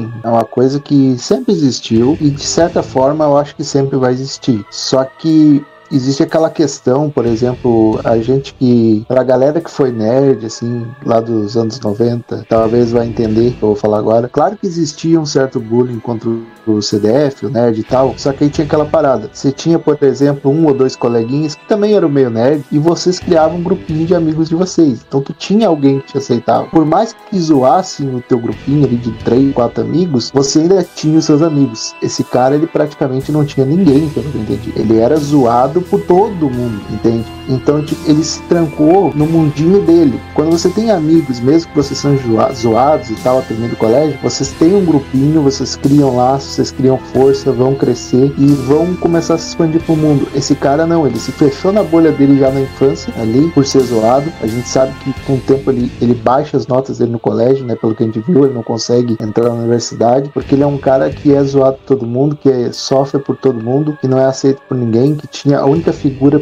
pelo que eu entendi, que ele tinha ali era o vô dele. Então, isso talvez esse isolamento total dentro da mente dele, é onde ele começa a se perturbar e a partir do momento que ele perde a única pessoa que parece se importar com ele, eu acredito que isso possa ter sido um dos principais pontos, talvez, né? A gente não sabe o que se passa na cabeça da pessoa desde sempre e não dá para usar só isso como tema, mas talvez isso possa ter sido um ponto crucial para ou para liberar algo que ele tem ou para criar algo que ele não tinha. O que, que você acha disso? Ah, com certeza, com certeza. Sabe por que também, Drac? Acho que muito importante você ter tocado nesse assunto, porque, por exemplo, nascem pessoas aí com diversos tipos de transtorno. Existem muitos psicopatas, por exemplo, espalhados pela sociedade, mas nem todos os psicopatas são assassinos. Talvez por a gente assistir às vezes filmes, documentários, séries que sempre fazem essa associação do psicopata assassinando, cometendo assassinato em série e tudo mais, mas nem todo psicopata se desenvolve para isso. Existem formas é, aí que estão sendo estudadas para lidar com a doença, assim como também, por exemplo, né, que nem o caso dele era a psicopatia e a esquizofrenia. Nem todo esquizofrênico é assassino, muito pelo contrário. São poucos que a gente vai encontrar com a esquizofrenia, ela muito mais incapacitante, muito mais limitante do que para uma pessoa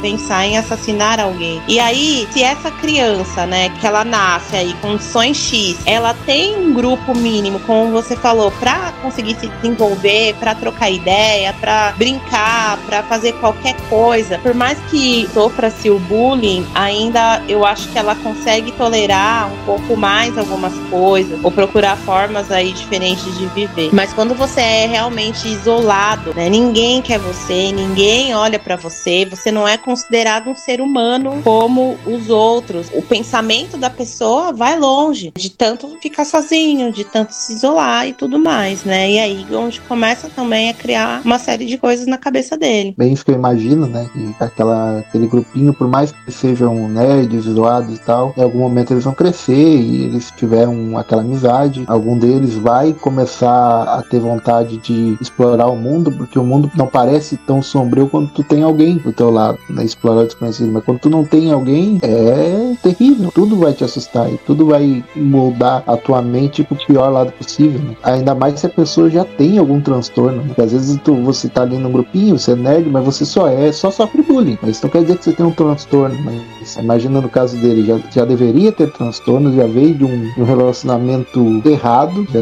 deve ter tido transtornos e ainda isolado completamente. Então não estamos diminuindo a culpa dele, mas tipo, tentando apenas entender. Né? Sim, sim. É, acho que isso é uma coisa interessante que a própria psicanálise faz. A psicanálise tenta olhar uma mesma história por diversos ângulos. É, isso é importante, né? Pra gente entender o que que tava, o que se passou ali na, na visão, na vida, nos sentimentos de cada um. Até quando eu, comentei agora com vocês, né, não só sobre ele, mas sobre os familiares, como essa mãe pode ter se sentido, como a produção do programa se sentiu, como os telespectadores do programa que sempre gostavam de assistir se sentiram. Então, são vários ângulos que faz a gente aprender. Se a gente começar a desenvolver um olhar, você vai ficando até um pouco mais com uma visão mais humanizada. Eu ia falar tolerante, mas não é a palavra certa. Porque tolerar um crime desse é intolerável, tem explicação, entendeu? Mas a gente tenta olhar essas pessoas porque são seres humanos para a gente também poder aprender e isso transforma também até as nossas relações. Então a gente passa a olhar ali um menino que tá quieto, tá muito quieto e que não conversa com ninguém, que de repente tá perto de você, você já vai olhar de forma diferente, você vai tentar interagir de alguma maneira, você pode tentar trazer um certo acolhimento, porque aquilo pode fazer a diferença, né, pra, pra vida dessa pessoa. Então. Entendimento, né?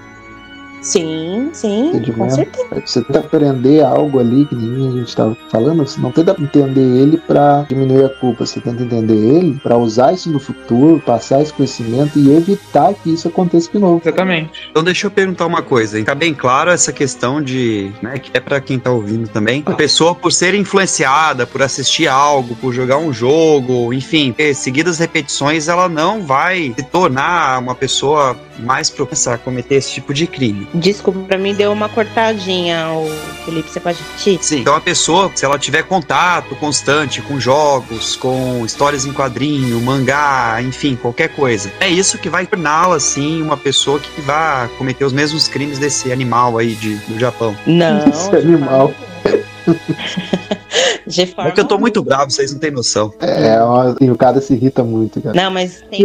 O que ele fez é, é justificável? Perdão, pode falar. Não, não, eu só ia falar que ele. É bom ele falar como ele se sente, colocar essa revolta. E isso é perfeitamente normal. A gente precisa extravasar o que a gente tá sentindo mesmo, né? E, e jamais alguém vai se tornar um, um assassino tokusatsu porque ela tá lendo é, os mangás, porque tá jogando videogame, porque tá assistindo filmes. Não, de forma alguma. E isso feito de uma maneira equilibrada é muito saudável, desenvolve a criatividade, desenvolve uma série de coisas, né? É, as pessoas falam muito mal, é, tecem críticas, mas essas mesmas Uhum. pessoas não fazem uma análise verdadeiramente crítica. Também olhando para os lados positivos e você ler coisas que você gosta, de você assistir as suas séries e tudo mais, seus animes, podem trazer para você, né? Então gerar um senso de identificação com determinados personagens, se inspirar em atitudes positivas, se inspirar em soluções que são dadas em determinados casos, enfim, tem tanta coisa que pode ser explorada positivamente e as pessoas só olham o lado negativo mesmo. Dá até vazar uma fantasia ele antes de alguma coisa assim. O próprio consumir isso tira um pouco dele querer praticar, porque aquilo já tá satisfazendo. Mas no caso dele, eu acho que ele ia assassinar de qualquer forma. O fato dele usar uma coisa ou outra como referência, até pra replicar, não é o motivador de quem ele é. É só. Inclusive, eu acho que faz parte do tempero dele pra chocar a sociedade, que era o, que era o grande objetivo dele, que ficou claro, né? É que, assim, as pessoas, elas, elas, ah, vocês estão levantando, né? Claro que isso é um assunto que vai muito mais profundo que isso, mas assim, por cima, né? O que eu penso, assim, sobre isso. As pessoas tendem a relacionar, tipo assim, ah, o cara lia mangás, o cara assistia animes, então o cara jogava jogos de tiro, então foi por isso, ele é violento. Só que elas não tendem a ver, por exemplo, assim, nesse, nesse caso específico, a vida do cara era praticamente horrível, assim, então a mente dele se tornou conturbada, se tornou horrível. Então, a gente, quando a gente é criança, a gente absorve uma história, um anime, um mangá, um HQ, um filme. Os filmes, as histórias, elas geralmente nos colocam na situação de que a gente temos um, nós temos um herói e que a gente se identifica com esse herói. E esse herói derrota o mal e a gente torce pro herói, né? E isso é a mente de uma criança que tá tendo uma vida normal, tá aprendendo coisas boas, que tá tirando boas lições daquela história que ela tá vendo. Só que mesmo numa história de boas lições, se você é uma pessoa conturbada como ele, você tá tirando as piores lições. Você vai ver o pior lado. É por isso que a gente tem pessoas que olham um filme e veem, nossa, o herói era legal, gostei dele. E o outro vai dizer, nossa, eu não gostava do herói, porque ele é muito bonzinho. É porque essa pessoa, talvez, ela já tem uma tendência a gostar de vilões. E se ela tivesse tido, talvez, uma vida ruim, ela já teria aprendido mais com o vilão pra, sei lá, fazer o que coisas como esse cara fez. Então, eu acredito que não é o desenho, a história que inspira o cara. É o, é o cara que já tá criando com uma mentalidade maligna e vai usar aquilo com uma visão maligna aquilo que ele tá vendo, aquilo que ele tá aprendendo. Cada um absorve da forma e leva a vida, né? Sim, sim, com certeza. Tanto que acho que até temas que vocês discutem aí no podcast, nas conversas de vocês, enfim, né? Se vocês, se a gente colocar uma série nova para vocês assistirem e todos assistirem ali ao mesmo tempo, depois a gente sentar para conversar, fazer uma análise dessa série, a série vai chamar a atenção de coisas diferentes para cada um. Então, um vai prestar atenção em, em um certo detalhe que o outro não prestou, um vai ter uma interpretação a respeito de uma coisa que o outro vai ter uma visão completamente diferente. Então, isso é, tem a ver com o que eu tenho aqui dentro da minha personalidade, das minhas percepções, meus gostos, mas também tem, eu trago junto com isso a minha criação, os exemplos que eu tive, as minhas inspirações, o meu ambiente biopsicossocial, e aí você vai trazer também essa todo esse universo do que você está assistindo ali também, para formar toda a sua opinião. Então, para cada um, realmente vai ser. São muitos fatores. Para cada um, o olhar vai ser diferente, né? E para quem tem uma tendência, para quem já está apresentando ali um conjunto de características, às vezes pode ser uma fonte de inspiração, mas qualquer coisa pode ser essa fonte de inspiração. Não só os mangás, os animes, séries, os videogames, não, de forma alguma. Qualquer coisa. Um, pode ser um, uma cena que essa pessoa vê na rua, pode ser algo que ela vê dentro da igreja, do ambiente que ela frequenta, ela pode usar como uma forma de, de se inspirar para cometer, tipo, assassinatos, por exemplo. Né? Tanto que muitos uhum. assassinatos, algum, algumas linhas de, de, psicopatas, eles usam alguns crimes relacionados à, à religião, à igreja, enfim. Né? E a igreja tá ali com essa intenção, por exemplo? Não. Mas é o que a pessoa vê, é o que ela absorve. Nem experiência que ela adquiriu com as experiências dela, né? Perfeito, perfeito. O que você ia falar, Felipe? Não, o Drac falou boa parte do que eu ia falar. Certinho isso. É, sério? E... sério.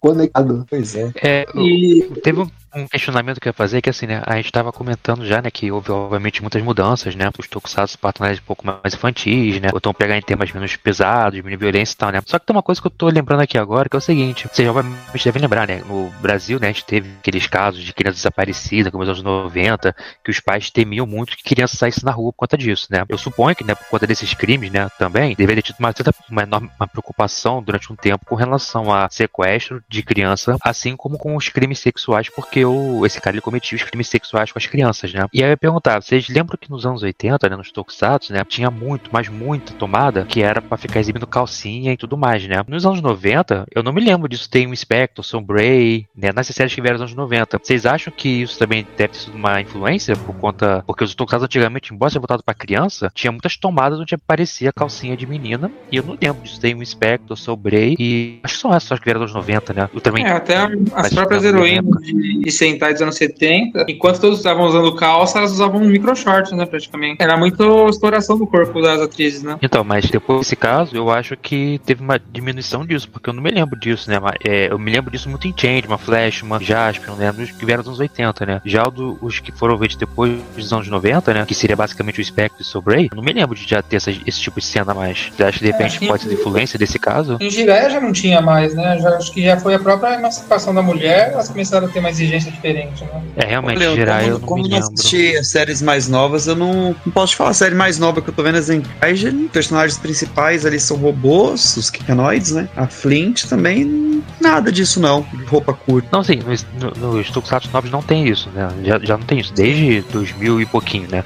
Mas eu me refiro assim, nos anos 80 tinha, nos anos 90 eu já não me lembro de ter. E aí a pergunta é, vocês acham que de repente por conta disso eles também diminuíram ah, isso? sim, é. Bem observado, ou, cara, ou, olha. Então, ou então sumiu antes, porque por exemplo, o René comentou gerar realmente não tinha. Mas é por ser ninja, ninja não usa saia, né? Então não sei. Mas, por exemplo, sei lá, é o, o Super Sentai de 88, 89. Tinha, não me lembro, porque eu não vi, né? Que foi Live Man Turbo Ranger. Eu não sei se tinha esse tipo de cena. Tinha em Maskman? Não lembro. Maskman eu acho, eu acho que tinha. Em Maskman eu lembro que elas usavam calças até. Eu acho que esse movimento de objetificação da mulher já começou antes. Eu acho que isso não está associado a ele. Acho que é mais a parte do, da violência. Mesmo porque sempre essas questões da objetificação da mulher era com mulheres adultas, né? Não tinha uma coisa com criança, assim. Então acho que nesse ponto já não fala exatamente com isso, né? Acho que era mais a violência é, de morte e tal. E apresentar isso pra criança, né? Porque até então, aquela geração não tava mais sofrendo aquela trauma da guerra que vinha até então. Já era uma geração da prosperidade. Então talvez os temas que nos anos 60 e 70 era comum já não cabia mais pra essa geração. Eu queria falar o seguinte, que esse rapaz foi tão... Qual é a palavra? Quando você não faz nada pra ela? Negligente. Negligenciado, exatamente. Que no momento que ele tem aquele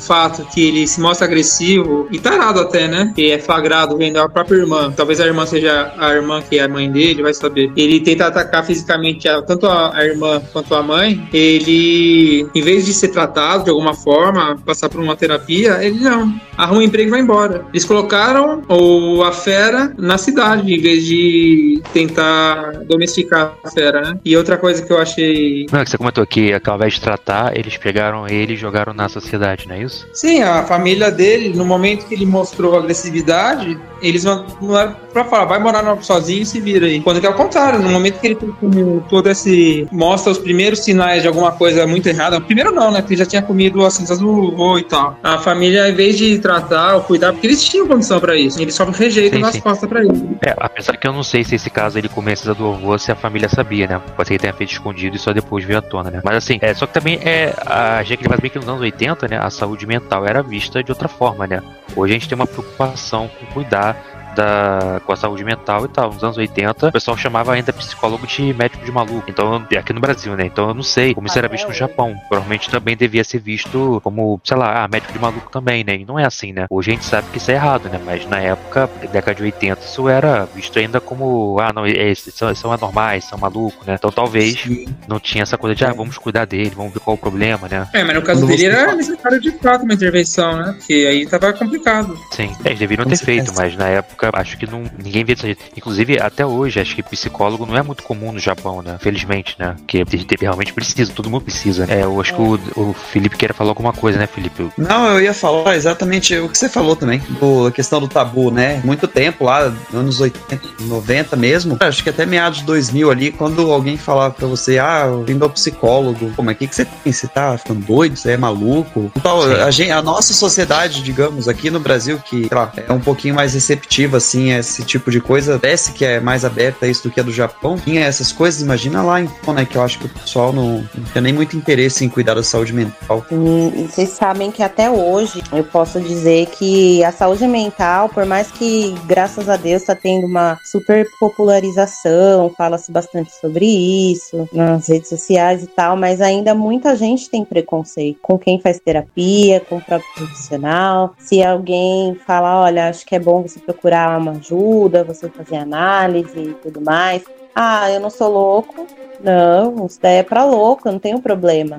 Não preciso disso. Ou algumas pessoas falam: ah, não, vou sair, vou comprar roupa, meu problema é outro, eu vou pra tal lugar, eu vou pra isso, eu vou pra aquilo e não, não se cuidam. Isso é uma grande bobagem, porque às vezes com um pouquinho de conversa, com algumas sessões, já consegue trazer uma ordem mental, aliviar muita coisa que tá se passando, que você tá sentindo, falar sobre coisas que sempre te angustiaram. E eu, particularmente, acho que, assim, poxa, é bom ter alguém que cuide da sua saúde emocional, que cuide da sua saúde mental, que olhe pra você com carinho, que ande junto com você. Pra mim, acho que é uma das melhores coisas. A gente que é profissional da área, no meu caso, eu não sou psicólogo, sou psicanalista, né? É uma linha independente da psicologia. A gente que tá na psicanálise, a gente faz análise também, né? E eu acho que é um dos momentos mais importantes poder falar sobre si, poder cuidar de você. Você tá ali pra cuidar de você. E muita gente ainda associa isso com algo vergonhoso,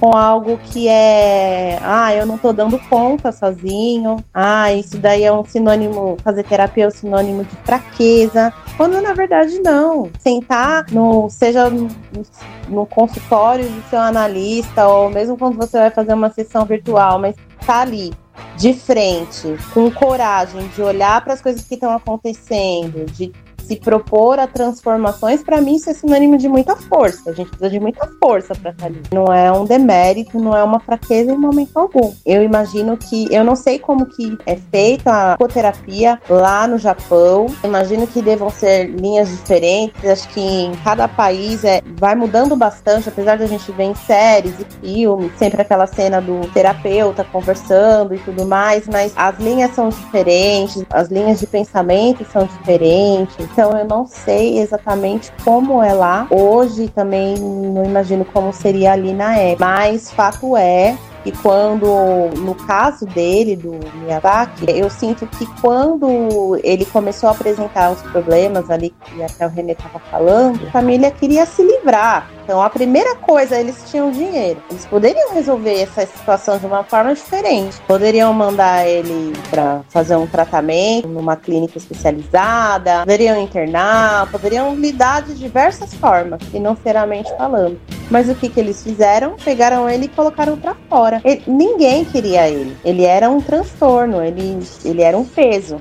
Então, a primeira oportunidade que tinham ali de, de se livrar, vamos dizer assim, eles se livraram, ao invés de lidar com o problema de, de uma forma mais saudável. Então, vamos agora fazer algumas perguntinhas voltando ao assunto do Tokusatsu, né? Depois que a gente já viu todo esse movimento que ocorreu, pra gente chegar a uma conclusão desse episódio, né? É, aí agora a gente vai bem numa especulação mesmo, no sentimento que cada um aqui tem, né? Como vocês acham que esse acontecimento todo é, impactou na franquia Kamen Rider? Bom, diretamente a franquia teve um hiato bem longo, né? Ela voltou só a partir dos anos 2000. É, foi a franquia, a franquia que tá há mais tempo aí, existe há mais tempo, mas talvez, talvez não, mas foi a que ficou com mais tempo de hiato, né? Que os Metal Heroes acabaram de vez e tal, né? A gente pode comparar ali com o Sentai, ela é a que ficou com período maior sem nenhuma série. E a gente vê assim que as séries elas tiveram um mais leve, né? Até mesmo o tema dos Kamen Riders foram mais menos, por exemplo, Kamen Rider de fruta, Kamen Rider de carro.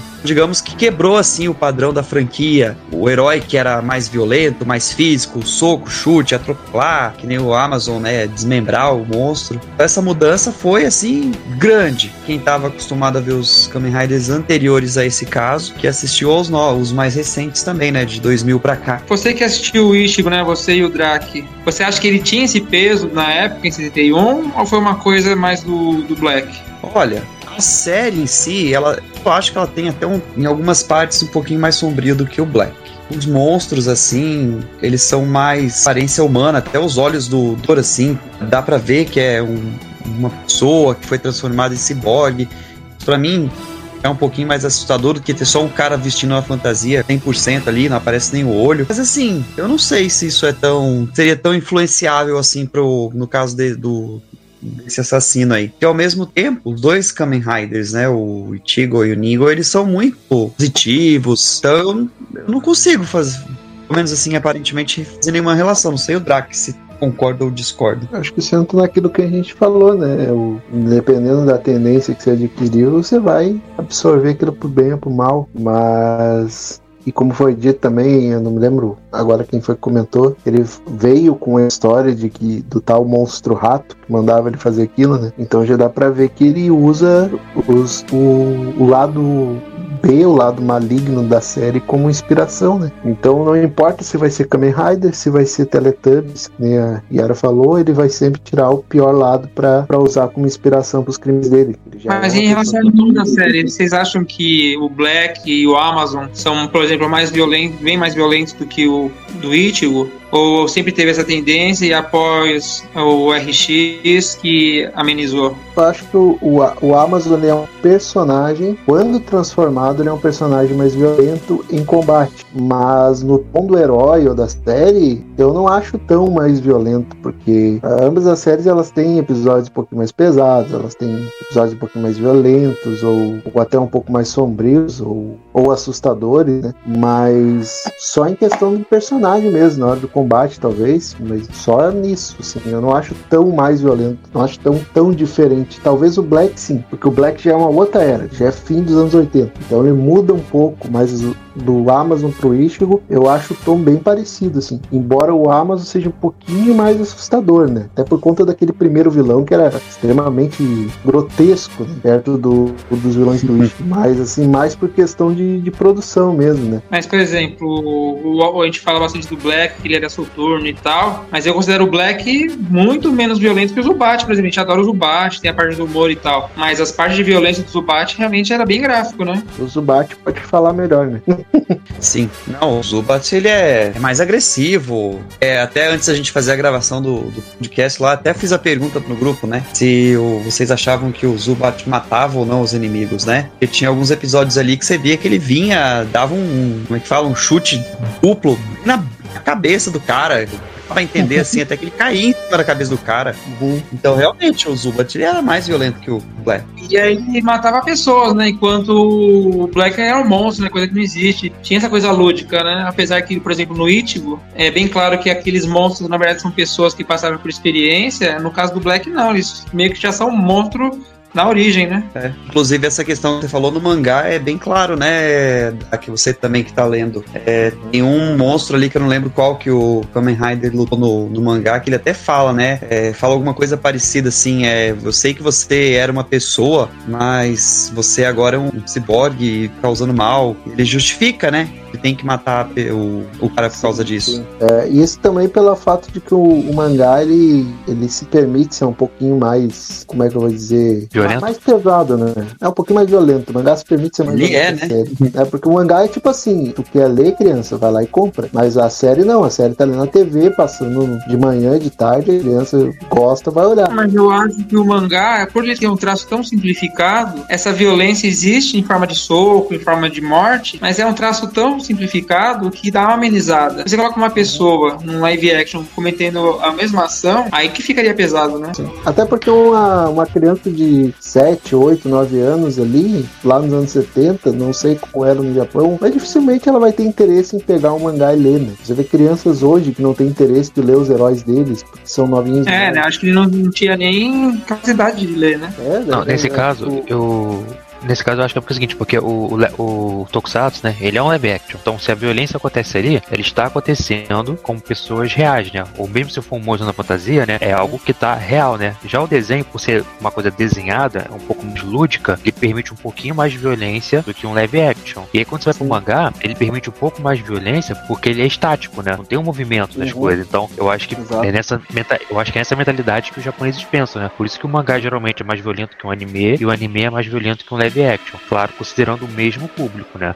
Porque se você falar de público diferente, não tem como comparar, né? E o mangá. E o que o falou, né? Você, pra consumir o mangá, você tem que desprender o seu dinheiro. O responsável tem que dar o mangá na sua mão. E a TV não. Você dá um clique, você tá sozinho em casa, o que passar lá vai te atingir. Por isso tem que ter esse cuidado maior com o material que ele é aberto pra todo mundo, né? Foi Que nem o. Como o Felipe falou dessa parte, no mangá, ele explica, né? O porquê e tal. E tu não vai ver isso na série. Porque a criança não quer ver isso aí. A criança quer ver o herói batendo o vilão. É, a gente, quando a gente era criança olhava o Tokusatsu ali, tanto que eu quase nem lembrava muito das historinhas, porque a emoção era ver ele se transformando e, e a porrada rolar, sabe? Eu acho que é isso que a criança tá mais atenta. Né? Por isso que ela também nem tem interesse tanto em ler o mangá. É muito, é muito texto, muita explicação. Acaba. Não tô dizendo que não tenham crianças que não gostem, mas é que nem entra naquela questão que o Renan levantou agora também. Do, até do fato do comprar o mangá, né? É, às vezes você vê um cara socando outros, parece que é um esporte, como boxe e tal, coisa de confronto, né? O bem contra o mal é tolerável. Talvez uma frase dessa, tipo, você era um ser humano, mas infelizmente eu vou ter que te executar, senão você vai vitimar outras pessoas. Com certeza, uma série infantil é diferente, é um impacto muito maior. Né? Uhum, com certeza. Você, Rafael, você teve contato com esses materiais? Muita comparação, né? Antes desse, dessa questão que teve essa mudança toda, que afetou demais o. Por exemplo, eu acho que o. Daí você comenta em cima do que eu vou falar, se quiser. Eu acho que, por exemplo, essa questão foi uma faca de dois gumes pro Kamen Rider. Frustrou, né, esse retorno do Kamen Rider. Tá certo que a própria produção já foi meio atrapalhada, né? Porque começou sendo um recomeço, depois colocou eles de volta dentro da franquia com a participação de todos os Riders anteriores no, no RX. Mas na TV para. Vamos parar com esse personagem, que ele tá associado a uma coisa que realmente traumatizou a nossa sociedade, né? Assim como no Brasil a Suzana Richthofen traumatizou a gente, o caso Nardoni traumatizou a gente, no Japão foi o assassino otaku. Então você vê que tem coisas que realmente afetam muito fortemente a, a comoção pública, né? Então eles tomaram essa, esse cuidado, né, de mudar o tom e também estancar um pouco o Kamen Rider. Tal que o Shotaro Shinomori nunca mais viu uma série Kamen Rider no ar. O que ele foi ver foi três filmes, né? Ele deixou fazer um filme do jeito que ele queria, que era um filme para adulto. Esse filme é para adulto assistir, não é para passar na televisão para criança ver. O que foi um desastre, na verdade, né? Porque ficou um filme bizarro. Tal que depois o Zio e o Jay é muito mais legal e já é bem mais próximo do Black, né? Sim, é, eu já tinha ouvido no caso, né, que o RX teria uma terceira temporada, mas acabou não tendo porque deu problema. Aí eu não sei se o ator que não quis tal, né, deu, problema. No caso, como esse cara, ele só foi pego meio de, de, de 89, né, a série é, não foi cancelada por causa dele, porque a série seria, iria começar do começo de 89, né, então não sabiam quem era, que era o Taco e tal, né. Mas se tivessem feito a série, provavelmente a série seria cancelada depois dessa situação toda, né, ou iria amenizar muito, né, mais do que já foi amenizado no RX, né. É, e assim, provavelmente a Toei, depois desse caso, ela não pensou em voltar com Kamen Rider pra TV durante um bom tempo por conta desse caso aí, né? Porque senão, pô, ela poderia ter pego, sei lá, o Zio ou o Jay e ter feito uma série, né? Mas provavelmente acabou não fazendo porque, pô, poderia pegar mal, é, saberia que teria um caso, pessoal da mídia poderia lembrar tal, porque o caso desse cara se arrastou até meio dos anos 90, né? O julgamento e tal, e a mídia sempre cobrindo. Então acho que por isso que ela acabou fazendo no máximo só filmezinho e tal, né? Inclusive deu, tentou agradar o Shinomori, né? Com o Shin. Eu acho que realmente o caso do Kamen Rider foi mais prejudicado por isso. O Super Sentai acabou ficando mais leve, o Metal Hero também, mas o Kamen Rider, eles realmente foi o que mais afetou, na minha opinião. Provavelmente claro, né, esses filmes foram, foram tentativas, testes para ver se o público já estava pronto para voltar a ter Kamen Rider. Como eu falei, o Kamen Rider é muito importante pra Toei, muito importante. Tal que o Jay mesmo, ele chega a ficar gigante, luta com o Ultraman, um especial, e realmente eles estavam mudando a característica dele para e tentar manter viva de alguma forma a franquia. Eles não podiam matar a franquia, mas tiveram que estancar. E talvez se um desses três filmes tivesse feito um estouraço e tal, talvez antecipasse a volta dele à televisão, né? É, e claro que assim, né, não foi só o Tokusatsu, né? Como mencionei antes, né? Teve alguns animes e mangás que foram afetados, né? Mas o caso do Tokusatsu, né? Eles provavelmente né, deram um jeitinho fazendo isso, né? Amenizaram o Metal Hero, né? É, com a equipe de resgate e tal, né? É, o, o, Super Sentai também deram uma amenizadinha nele e o Kamen Rider, se queriam, queriam voltar, não voltou, mas aí depois do caso foi pra geladeira mesmo, né? E aí foi no máximo um filmezinho e veio se dava pra voltar. E acabou voltando só em 2000, né? E para vocês, a pergunta para todo mundo que quiser responder, teve esse momento terrível no Japão, né? Que depois em 96 eles revivem com outro trauma, né? Que foi o atentado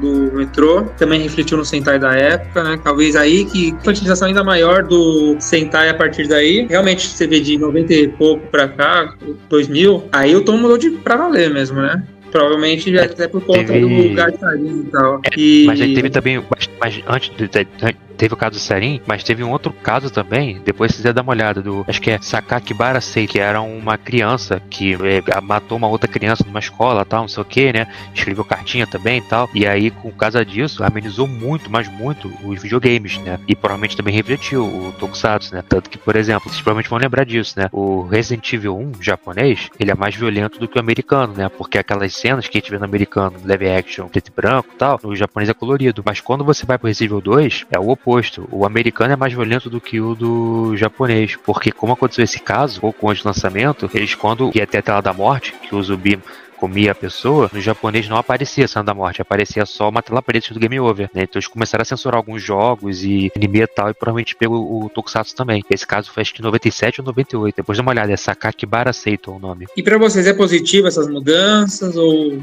é só um paliativo? Como que vocês veem? Você acha que o Japão, na verdade, demorou para ter feito isso antes? Era uma tendência natural ou não? Foi uma forçação de barra num caso muito isolado? Ah, assim, eu acho complicado, que eu acho que é o caso que vocês comentaram antes, né? Que o pessoal acaba jogando por entretenimento para proteger uma ou outra instituição, né? Porque, tipo, não é porque o cara, os animes, sei lá, os filmes de terror tal, que ele de fato vai virar um assassino, alguma coisa assim, né? Eu acho que isso é mais uma um paliativo que não funciona, porque o que, o que é certo é você é, tentar ver a situação da saúde mental das pessoas, da sua população, né? Talvez se o Japão fosse um pouco mais aberto em relação a, a psicólogo e tal, e na época também, né, nos anos 80, aqui também era, é, o pessoal via como coisa de, de maluco, coisa de errado, né? Mas se o pessoal já fosse mais aberto a esse tipo de coisa, saúde mental das pessoas e tudo mais, eu acho que já evitaria talvez esse tipo de caso, né? Eu acho que ali o caso dele não é por causa dos animes e tudo mais, é por causa da negligência da própria família com relação à saúde mental do cara. Então, eu acho que é mais um paliativo para proteger as instituições e achar um culpado. E qual é o culpado mais fácil? Ah, o culpado mais fácil é esses,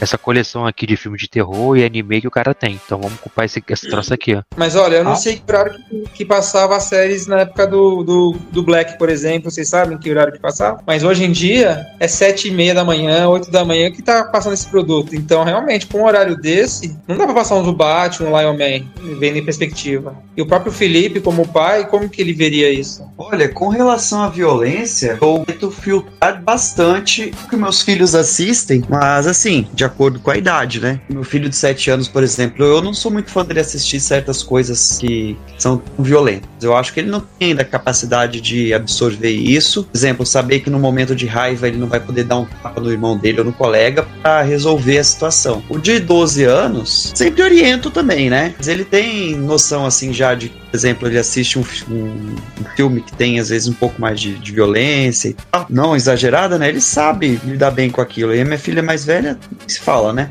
tá acostumada. Então, assim, eu sempre que aparece a oportunidade deles assistirem algo do tipo, eu oriento, né? Keno, como eu, ainda acho que ele não tem nem idade pra assistir esse tipo de coisa, né? Aí eu filtro mais ainda. O Kamen Rider Black passou no Japão domingo, de 10 a 10 e meia. Então é, é- foi bem similar ao daqui, né? Porque aqui acaba passando 11 e meia, né? Lá de 10, 10 e meia. E o Zubat passava às quartas-feiras, de 7 e meia a 8 da noite. Então o Zubat passava à noite, era 7 e meia a 8. Já o Kamen Rider Black era da manhã. Era uma coisa para um público mais adulto mesmo, né? É, provavelmente. né? Ou pode ser que de repente na época dos anos 70 era o horário, não sei, né? Mas do. Deixa eu ver aqui, ó, o, Ichi, o Ichigo, por exemplo, quando passou o horário. Mas o horário do Black é esse. O Black era domingo, 10, 10 e meia da manhã. O Zubat era quarta, de 7 e meia a 8. Vou ver É um horário nobre, quase entra no horário nobre, né? O horário nobre é das 9 às 10, até às 11, mas dá entre, entre 9 e 11 horas. É um horário muito bom, se a gente for pensar. Então era realmente um programa que eles apostavam bastante. E você, Drac, o que você acha em relação a se isso foi positivo, negativo, necessário, importante? Eu acredito que pela,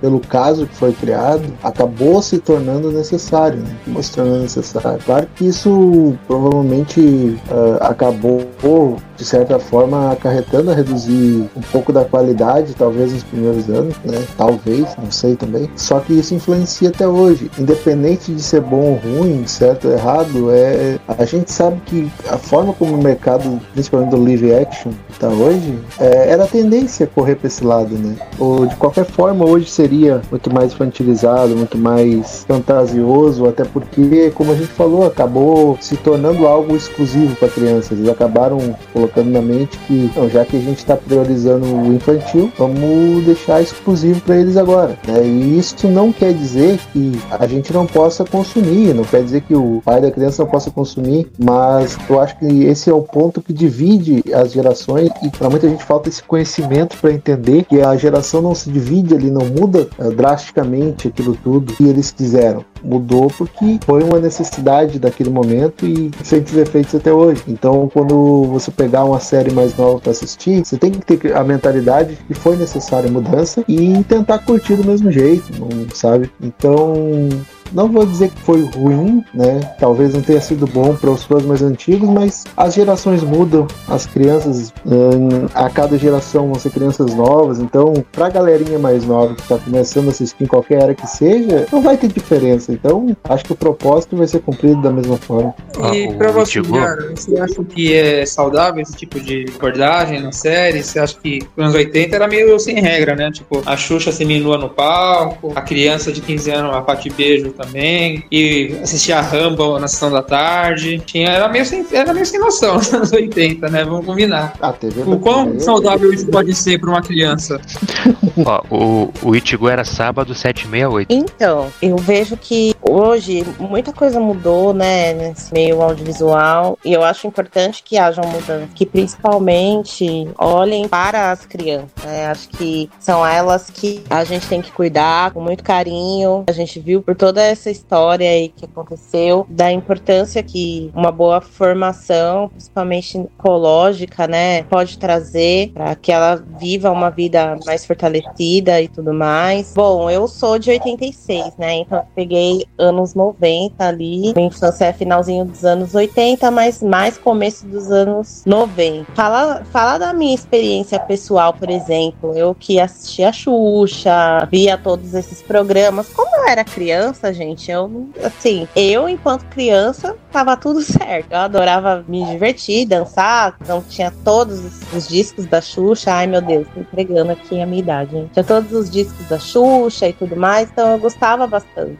né? Mas é claro que a gente amadurece, amadurece o olhar também. Eu acho que ter essa preocupação, por exemplo, com o que é mostrado é muito importante. A gente não pode normalizar certas coisas que não são normais e também eu acho que a gente tem que dar o tratamento adequado. Até ali a Xuxa, as Paquitas, os programas que passavam ali nos anos 90, né? Tinha toda uma objetificação do corpo da mulher, entendeu? Então a mulher era tratada como objeto, como um pedaço de carne. Então tudo que se promovia era, por exemplo, para mostrar o corpo feminino nos comerciais de TV, nas novelas, enfim. E é claro que isso não é saudável, porque isso vai refletir em todas nós, né? Então, se você tá andando junto com um short na rua, associa-se a sua imagem e aí você às vezes pode sofrer algum tipo de assédio e coisas do tipo. Então, eu acho que tem que ter um olhar cuidadoso, né? Eu não sou, acho que eu,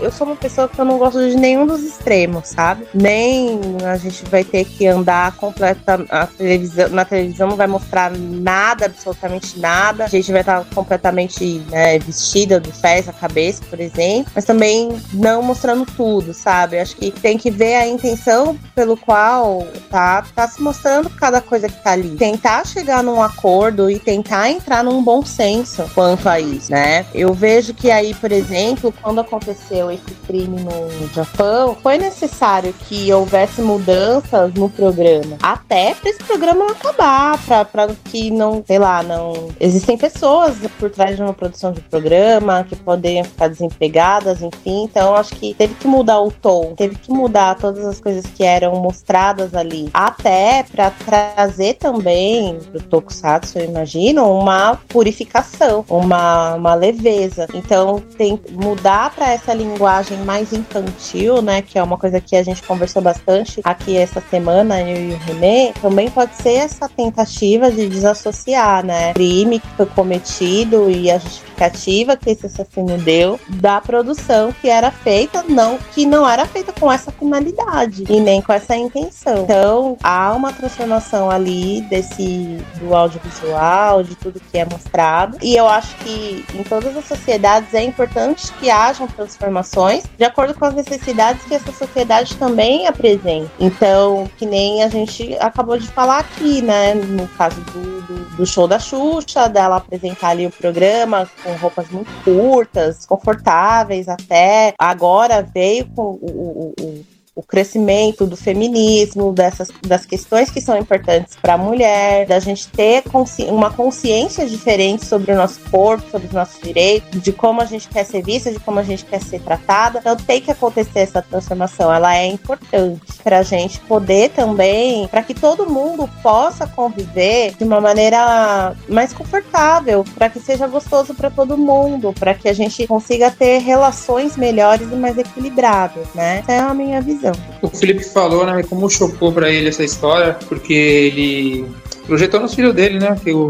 poderia ser vítima de uma situação dessa. Mas, Felipe, para você também, toda essa negligência que o. Ele foi uma criança em um momento, né? Como que você vê isso? Então, eu não sou muito especialista na japonesa, mas eu acho assim que talvez até a família fizeram bem de vida, né? Com condição boa de dar um tratamento adequado a ele. Mas aí não sei se por aspecto cultural daquilo que a gente falou agora há pouco, de que quem tinha algum problema exigisse especialista em saúde mental, fosse visto como conceito, Acho que isso aí foi terrível.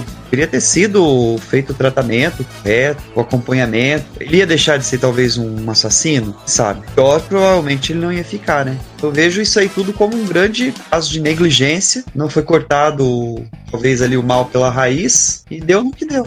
Aconteceu toda essa tragédia aí. É, como fonte de trauma, talvez sejam até um pouco os culpados. Eles não cometeram nenhum assassinato, mas eles cometeram é, falhas que trouxeram tanto problema para essa criança que ela virou o que se tornou, né? Sim. E agora tá tendo esse Round Six, né? Muito sucesso, e é uma série essa extremamente violenta, né? E eu fico me pensando, se acontecer alguma coisa pros próximos meses, vai sobrar para eles. Eu não assisti, minha filha e meu filho, 12 anos, assistiram. É que é complicado porque tem aquela questão assim, né? Tipo, tudo que tá no, no stream, né? Você tem que pagar a internet você tem que pagar o stream. Você tem que clicar lá dentro e catar o que você quer olhar, né? Então, se seus filhos estão olhando, é porque tu libera pra eles olharem, entendeu? Tu libera ali os cliques, paga e tu deixa eles olhar. Então, claro que hoje em dia não, não dá mais pra ter tanto controle sobre isso, né? Então, eu não sei se isso é um, um argumento válido pra pra dizer que, ah, mas ele, ele precisa pagar. Mas não, se o pai tá pagando, ele vai olhar, porque é liberado na TV. Então, é bem provável mesmo, possam sim vir a, a começar a assimilar coisas com ruins com filmes e séries de streaming a partir de agora. É, eu acho que, tipo, ele seria culpado de um gatilho ou ele provocaria alguma coisa. O que eu tô falando é que socialmente Quem podem culpar, né? vão culpar, com certeza. Vão culpar. Também fica assim, esse negócio de dorama aí, daqui a pouco pode até ter um problema em relação ao dorama, sendo que o Round 6 é uma exceção, né, do tema. É a gente sabe que, o que a mídia quer polemizar. Se tu tem uma série violenta que tá no ápice e acontece uma um, um ato violento, eles vão dar um jeitinho de ligar uma coisa com a outra porque eles querem polêmica. Igual quando aconteceu nos Estados Unidos com aquele assassino que entrou na sala de cinema fantasiado de Coringa. Se eu não me engano, foi até na. Foi numa sessão do Batman ainda, né? Que ele entrou. Uhum. E no Brasil E- teve uma parecida só que no Clube da Luta. Verdade. E teve os meninos de Columbine que associaram ao Matrix. Se, se, se as- E o Doom ainda- também. Se alguém que não sabe ainda como é que funciona o jornalismo, assiste a trilogia do Homem-Aranha lá que vocês vão entender. Lembra do Jameson? E o que, que você acha dessa busca da mídia de culpar, achar um culpado da vez, né? A mídia tá ficando culpado, né? A gente vê que a gente vive numa sociedade tão falha em, em tantos aspectos, mas, por exemplo, eles não vão culpar os bancos, porque os bancos patrocinam os programas. Então tem esse escapismo de, ah, é isso que tá culpando, não é a verdade que tem que ser resolvida. Como que você vê isso, Yara? Desculpa, você pode repetir, René? Tá falando que, por exemplo, você, quando na mídia, uma emissora, uma rádio, você tem pessoas que pagam para aquilo existir. Então você não vai criticar o patrocinador. Então, por exemplo, o Brasil aumentou a violência porque as pessoas não estão tendo acesso a consumo. Daí eles vão falar que a culpa é do banco que, no, por exemplo, né, o sistema financeiro. Então eles vão ter que colocar que a culpa é, por exemplo, do seriado ou do anime. Então, eu acho que, assim, Renê, é- parece um emaranhado, sabe? É um sistema que ele é montado para proteger esses patrocinadores, por exemplo. O que anda desmontando tudo isso é a voz da sociedade na internet, que eu percebo hoje, né? Então, por exemplo, pessoas que têm certos posicionamentos, fazem coisas e tal, a galera se junta na internet, por exemplo, aconteceu alguma coisa que, sei lá, foi associado um crime a uma celebridade, então as pessoas vão e entram em contato com o patrocinador dessa celebridade pra, né, falar, e aí, você, como que que vocês vão fazer, que que vocês vão se posicionar? O fulano lá estuprou uma mulher. O que que você, enquanto marca, vai fazer? Vocês vão continuar patrocinando, pagando por isso, né? Então, acho que essa pressão social hoje é que tem feito alguma diferença. Aconteceu recentemente com aquele apresentador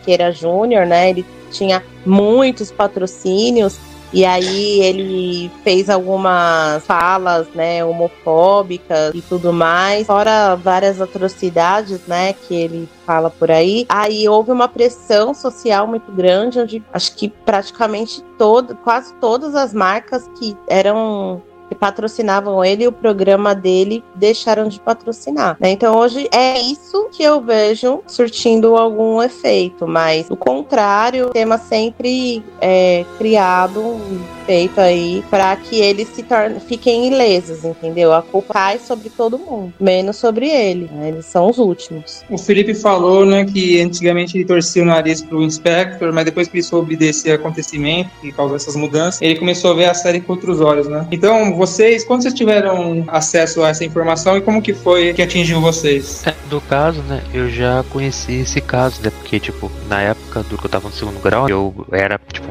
bem o taquinho, né, então eu ficava procurando um monte de coisa, informação que tinha a ver com o Japão, com anime e tal. Eu já tinha esbarrado nesse caso, né, porque ele teve essas mudanças, no caso da visão negativa que a sociedade tinha sobre o otaku, sociedade japonesa. Então eu já conhecia sobre esse caso. E como que é para você o impacto? Eu entendo as razões que teve e tal, né, porque sempre quando tem, assim, uma época mais pesada e tal, né, a gente sabe que a visa Toei ou as indústrias amenizam, assim, a situação, no caso que a sociedade já tá passando por problemas muito difíceis, então essa é uma prática comum. Eu não, não, não vou falar que isso é errado, tal, né, a única coisa é que, infelizmente, eu acho que você ter um assassino na sociedade, você poder mudar os programas, você tá desviando o foco, porque o foco deveria ser a preocupação da saúde mental das pessoas e de como tratar essas pessoas antes que elas cometam um crime, não tirar o entretenimento que não é ocupado, né? Mas essa é a única situação que eu acho negativa, né? Porque o certo deveria ser isso, né? Tipo, já que tem pessoas que têm esses problemas e a gente não tá jogando eles na sociedade, ao invés de tratar para evitar que eles cheguem a esse patamar de cometer esses crimes, é tentar identificar essas pessoas antes e tratar elas,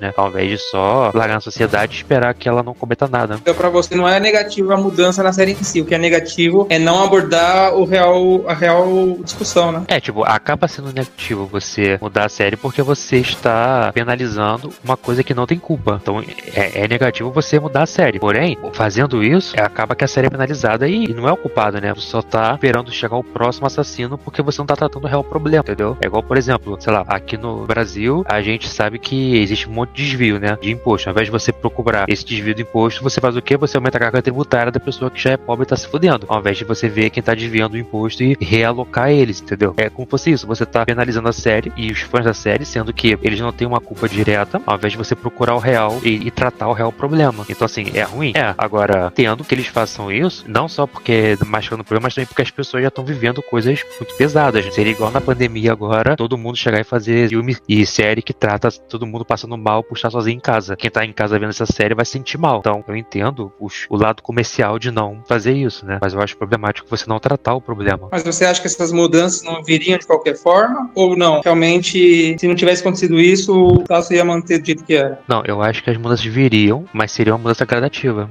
E acabou que foi uma mudança meio radical, né? Porque, por exemplo, você pega os anos 70 por 80, você fica 80 um pouco mais leve. Então, obviamente, do 80 por 90 também vai ser um pouco mais leve, mas vai ser uma mudança gradativa. Acabou que ela foi muito apressada por conta desse caso. E para você, Felipe, que foi o que comentou sobre o inspector? Olha, eu concordo com o Rafa. Eu acho que a mudança foi aí rápida, ali o mal pela raiz, pra meio que também dar uma resposta, né, a sociedade ia começar, como a sociedade ia começar a analisar as séries a partir daquilo ali. Relação que foi feita dele, assassino, com as coisas que ele gostava. A resposta tinha que ser, né? Imediata e foi feito assim. Também concordo com o Rafael. Provavelmente as mudanças iam ocorrer, né? Forma gradativa, forma mais lenta. Precisou ser feito ali foi a ferida, né? Colocar um band-aid gigantesco ali em cima. Ó, a gente consegue fazer coisa diferente agora sem abusar da violência. Foi o que fizeram. Você falou do band-aid, me lembrou aquele meme que tem um galão com vazando água, o cara vem tá com um band-aid grandão no galão, tá ligado?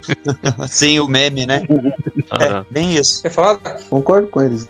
Realmente a mudança foi brusca, né? Acredito também que não seria brusca, assim, se não fosse o caso. A gente sabe que as pessoas como um todo, né? Não generalizando, mas a grande maioria, elas tendem a gostar, às vezes, de casos de tragédia, tendem a guardar isso por muito tempo. Então, como a gente vê o cara esse, ele só foi cumprir a, a pena de morte dele ali 30 anos depois. Ou seja, para aqueles que pensaram, não, daqui 20, 30 anos o Tokusatsu volta a ser como era. Aí a figura volta a aparecer, volta a ganhar força, aquelas pessoas que gostam da tragédia voltam a falar dele, voltam a comentar o que ele fez e a memória não vai embora, sabe? Então vai ficar ali. Eu acredito que se houver alguma mudança, só se for lá na, na temporada 250 dos percentais sem desistir.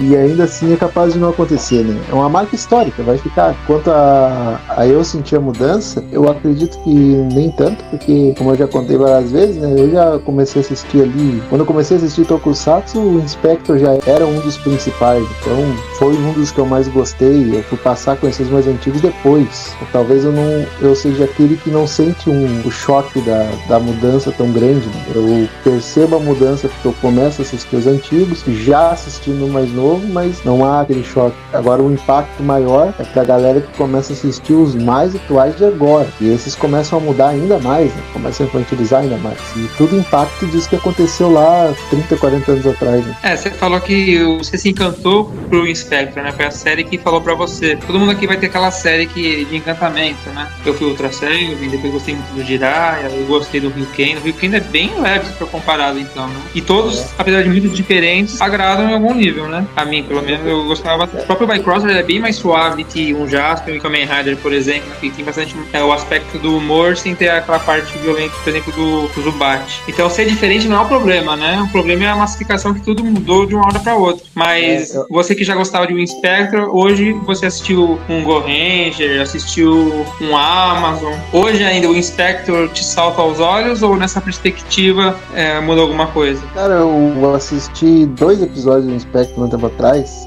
né? E claro que depois de 20, 30 anos a visão da gente vai mudar. Mas ele ainda é uma coisa que me agrada, porque eu não sei se é por causa da nostalgia, se é por causa da, da memória né, que a gente tem quando infância. É difícil a gente desapegar das coisas que a gente gosta. Né? E como eu disse, eu comecei a olhar, era o Inspector, Cyberpop, e, e eu acho que Jirai e Kamen Rider Black eram eram- eram os do momento quando eu comecei. Então, mesmo que eu assista coisas melhores, esses vão continuar sendo coisas boas pra mim. Então, assim, quando eu reolhei, pra mim foi tipo mais um, um matar a saudade e só que eu notei, claro, né? A partir desse momento, tu nota o porquê que mudou, tu nota coisas que tu não notava antes, mas pra mim não mudou. A, a sensação de olhar não mudou muito, né? Continua sendo legal, continuo gostando. Você quer comentar alguma coisa, Yara? Foi bacana a contribuição. Não sei se eu tenho mais alguma coisa a agregar pra vocês. Não sei que alguém tem alguma pergunta, alguma dúvida. Tem uma pergunta. O René é bom cozinheiro mesmo ou Ele é ótimo cozinheiro e bagunceiro também. Suja uma louça daquela. Mas super for, bem. Inclusive, vocês todos estão convidados para vir aqui em casa, comer. lavar louça? A louça também, fiquem à vontade. Brincando, não. gente, a louça é por nossa conta, né? Eu falo para todo mundo que vem aqui visitar a gente que não precisa se preocupar com louça, não precisa lavar, porque quando eu for na casa de vocês eu também não vou lavar. Então tá tudo certo. É a troca, a troca. Com certeza. É uma coisa que eu ia comentar, né? Quando vocês falam da Xuxa, eu lembrei daquele vídeo de uma banda americana cantando na Xuxa, que o nome da música é The Wanna Short Dick Man. Vocês já viram isso? Icônico. Já. Isso é uma coisa também que, por exemplo, que jamais passaria hoje, mesmo sendo em inglês, um programa infantil, sim. jamais passaria hoje. Verdade, é verdade. tão antigo assim, não era tipo anos 80 que valia tudo, já era 90, a pessoa já tinha acesso. Gente- eu era criança nessa época, tinha tinha uns 13, 14 anos, eu já sabia que a letra era sobre aquilo. Então o pessoal era malucão mesmo, né? Tipo, ah, o artista pode tudo. É. é que pra criança, pra criança esse tipo de coisa não vai fazer diferença, porque a criança não tem maldade. Né? Quem, vai, Não, quem vai absorver com maldade vai ser tipo, os pais da criança, a meninada mais velha. Mas já visto que Mamonas Assassinas fazia muito sucesso com as crianças, né? Sim, É, não, eu ia comentar também, né? É igual o, aquele Megazord do Tokyo já, né? A criança que é 5 anos não vê maldade naquilo, mas qualquer pessoa com 13 já olha aquilo, hum, Megazord da piroca, né? A gente sabe que, né? O Gatai do, Re- do Revice também, o cara tá tirando a bunda do outro.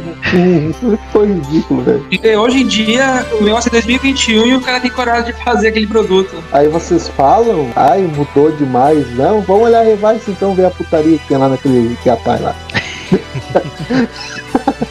Ah, uma coisa que eu achei que foi positivo foi o, por exemplo, passaram-se a fazer em tokusatsu adulto mesmo, tipo um Garo que passava de madrugada, né?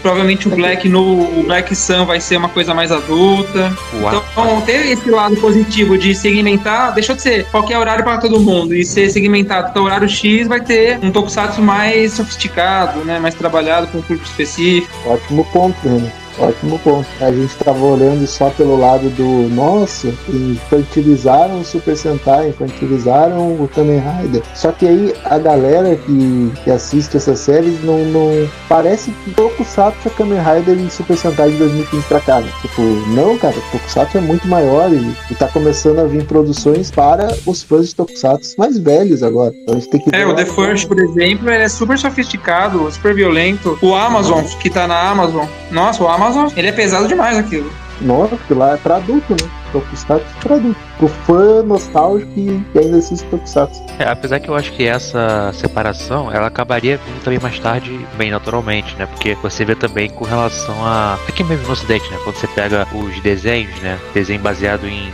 em HQ, né? Na década de 80, 90 era a maioria meio que infantil, mas a- aí você tem a DC depois dos 2000 fazendo produções pro público mais adulto, né? Então eu acho que também aconteceria com Tokusatsu, naturalmente, né? É, até porque pega, por exemplo, ali aquela turma, é, o, o desenho, o anime, a cultura nerd em si, ela começa a ter impacto a partir dos anos 80. Hoje, aquela galera que era criança assistia aquilo não parou de assistir até hoje, eles continuam consumindo. É o mesmo que o futebol da época do- dos pais deles.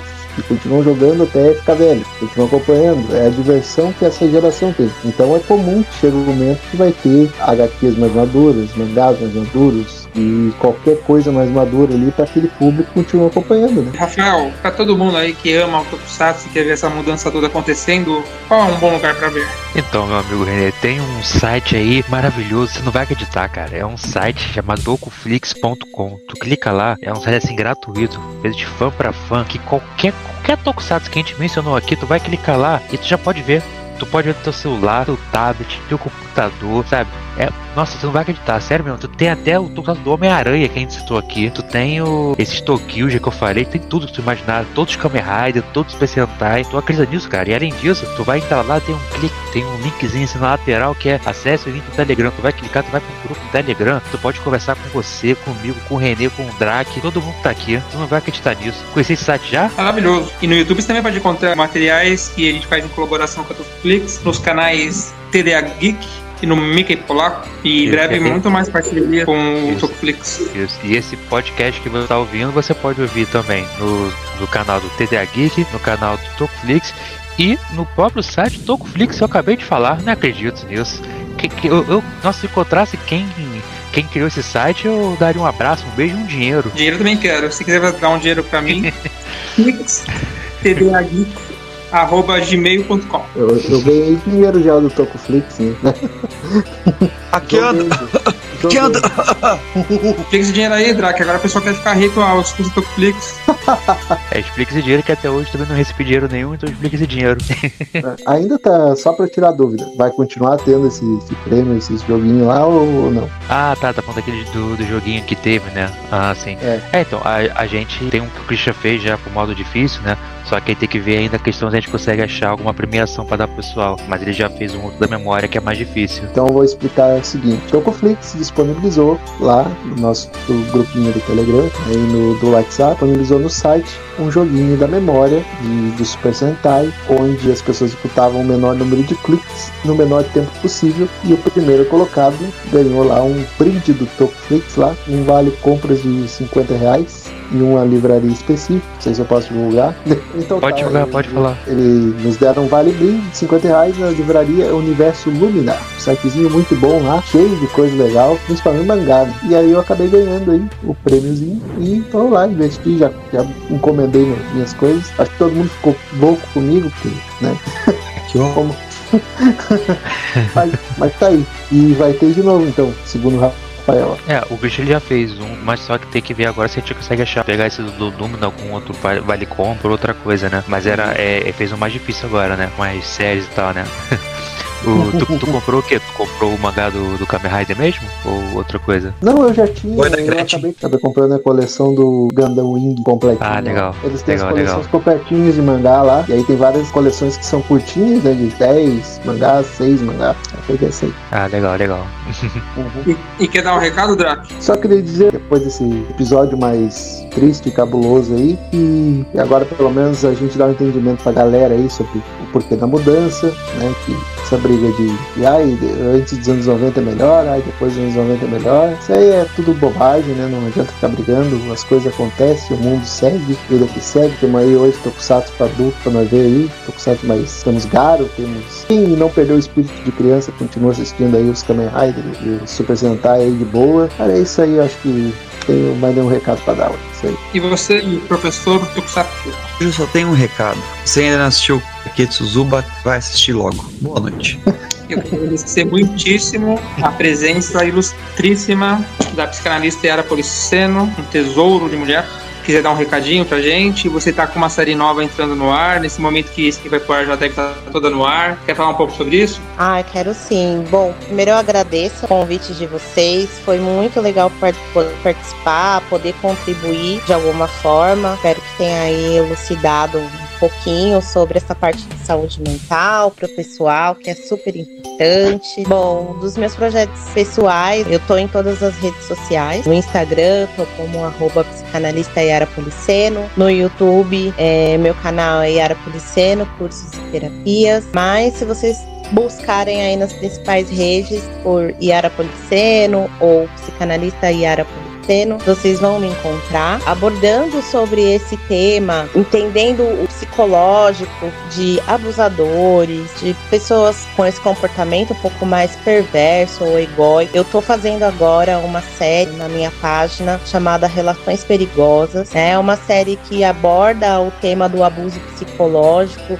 para quem quer entender, se aprofundar um pouco mais nesse assunto e também traz junto as impressões causam na violência doméstica. Então, tem vídeos muito interessantes lá, onde eu vou explicando do básico, do zero, para quem não entende sobre esse assunto, conseguir entender as características, as principais motivações, formas da gente se proteger, da gente é, ficar atento a essas mentes mais manipuladoras, perversas, porque tem como a gente ficar mais atento, tem como a gente treinar o nosso olhar. Então, é uma série bacana chamada Relações Perigosas. São todos convidados a assistir. Em breve estará no meu canal do YouTube também, né? Também para quem quiser saber um pouquinho mais sobre o meu trabalho, quiser tirar alguma dúvida ou até mesmo sentir que está precisando de algum tipo de apoio, amparo psicológico, gostaria de entrar, né, para esse processo maravilhoso que é fazer terapia, é só entrar em contato comigo. Eu vou ficar muito feliz de receber vocês e o que eu puder contribuir e ajudar para que todos tenham aí uma saúde mental mais fortalecida, contem comigo. Eu agradeço imensamente pelo convite, espero poder contribuir mais vezes. E é isso, galera, me sigam lá. E como que ia ser a voz suprema da Tokuflix? Ah, maravilhoso, né?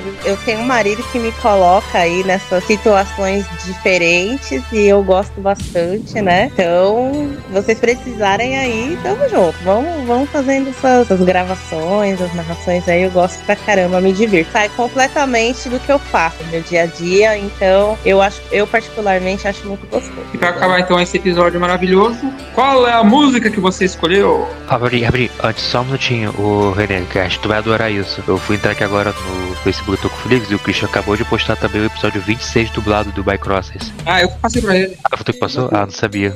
Eu pensei que tu não sabia. Vamos agradecer o pastor Júlio. Ele falou que não é Júlio Abreu. Eu chamava ele de. Não é Júlio, é Juliano. É Juliano Abreu, eu chamo ele de. de Júlio Alves. Ele fica pistola, mas ele falou que o nome dele na verdade é Pastor Juliano Bispo. Então agradecemos ao pastor, que é bispo, que é Juliano, por mais esse episódio. Então agora nós temos Bycrossers, completaço da Silva. Na Tocoflix. Uma coisa que era difícil de ter. Faltou só três episódios pra Patrine, né? Entre, é, foi isso que ele contribuiu, né? Você falou que eu não vi, desculpa, eu não entendi. As coisas que ele contribuiu que a gente não tinha ainda seriam esses é, 16 episódios da Patrine e dois episódios do Bycrossers. Isso, isso. Agora completinhos. Queria agradecer a participação da Yara, muito legal bater um papo com ela. E já aproveitar para dizer que a gente vai ter um episódio aí para debater sobre Power Ranger, vai quebrar a pauleira e se ela quiser participar para estudar o que se passa na mente de um monte de gente brigando para saber o que é Tokusatsu ou não, aí ó. Se houver incidentes de raiva, provavelmente vão ser, vão ser gerados pelo próprio René, porque A gente vai fazer o tribunal do que é Tokusatsu ou não. Tipo aquela, aquele tribunal lá do. ju- tipo o julgamento lá do Chaves, né? o gato ou o Kiko? É O gato e o Kiko também. O PCTA é Tokusatsu. E Power Ranger? Bem.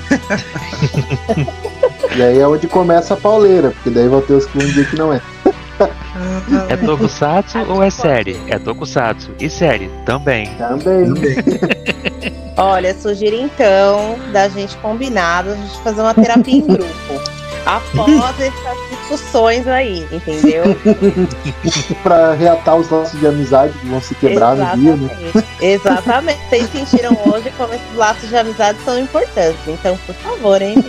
Ó, próximo episódio a gente vai destrinchar Go Ranger, um convite pra você conhecer essa série maravilhosa que deu o pontapé inicial porque se tornaria o Super Sentai. E na outra semana, então, finalmente, nós vamos colocar por A mais B por que Power Rangers não é um Tokusatsu. Não, porque é Tokusatsu.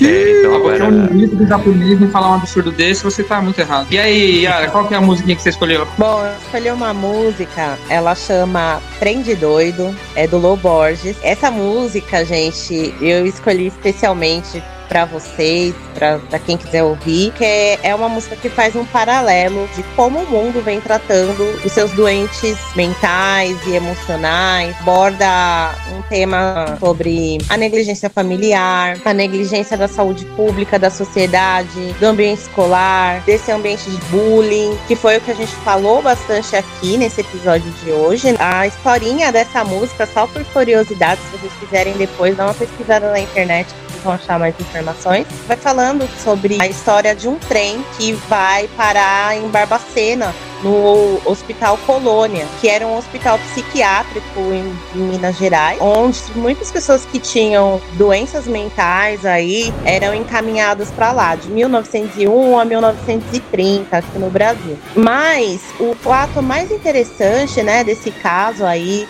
que é chamado, é conhecido como Holocausto Brasileiro, é que de 100% das pessoas que estavam internadas lá, 70% não tinham transtornos mentais, mas elas eram consideradas um incômodo para a sociedade. Então, quem eram essas pessoas? As pessoas eram homossexuais, negros, prostitutas, pessoas que eram contrárias a opiniões políticas, enfim, todo mundo que era considerado um incômodo para a sociedade era enviado para o Hospital Colônia e lá eles viviam numa situação limítrofe, recebiam medicações pesadas para quem não tinha problema nenhum, a questão da, do ambiente de higiene era precária, os tratamentos feitos com eletrochoque também, que eram é, para onde para a maioria dos casos eram desnecessários também aconteciam lá. E houve foi um holocausto mesmo se eu não me engano acho que mais de 60 mil pessoas foram encaminhadas para lá nesse período e, e muita gente morreu. Então essa música do Loborges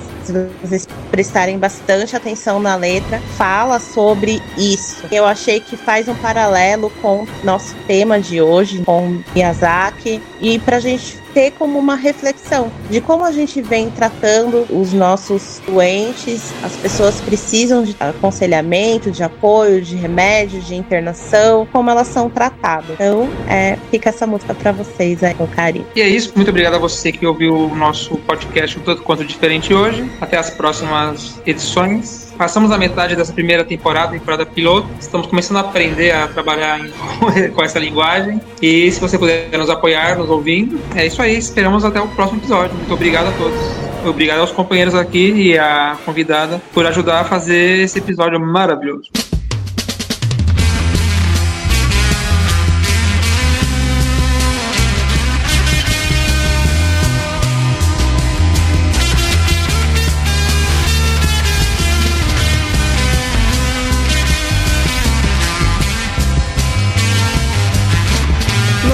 Azul, pedra e chão, amigos num hotel muito além do céu. Nada a temer, nada a conquistar. Depois que esse trem começa a andar, andar, deixando pelo chão os ratos mortos na praça. Do mercado Quero estar onde estão os sonhos desse hotel, muito além do céu. Nada a temer, nada a combinar na hora de achar o meu lugar no trem e não sentir pavor dos ratos soltos na praça. Minha casa.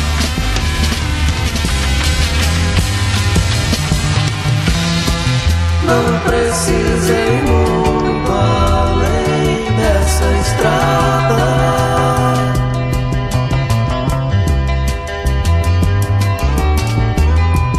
Os ratos não sabem morrer na calçada. É, hora de você achar o trem e não sentir pavor dos ratos soltos na casa. Casa. Quero estar onde estão os sonhos desse hotel, muito além do céu. Nada a temer, nada a combinar na hora de achar o meu lugar no trem e não sentir pavor dos ratos soltos na casa. Minha casa.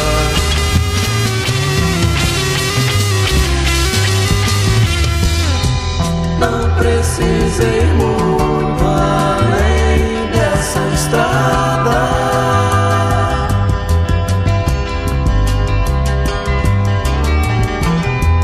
Os ratos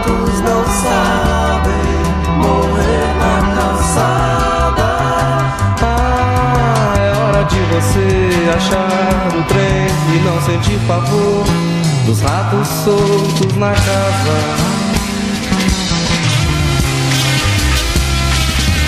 Sua casa.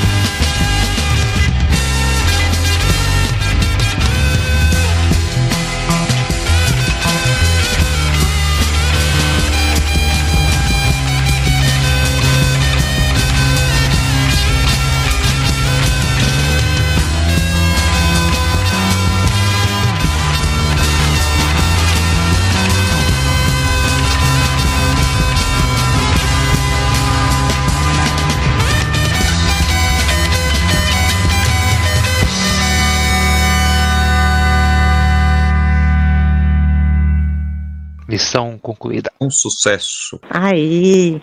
Essa agora vai dar quantas horas de gravação? Deve dar umas 3 ou 4 horas também, né? É, se Essa você não deu. atrasar tempo, né? Não, não, que isso. Eu cheguei um pouquinho Não. depois só. Chegou 9h40. Menino. 9h40. Esperou, hein? Eu vou encerrar aqui a gravação. Quase bateu meu recorde de atraso. Os nobres guerreiros que lutam para o Tocoflix Podcast entrar no ar são poderosa equipe Tocoflix, formada por Rafael, o colecionador digital, e Chris Christian Christensen, o mago programador.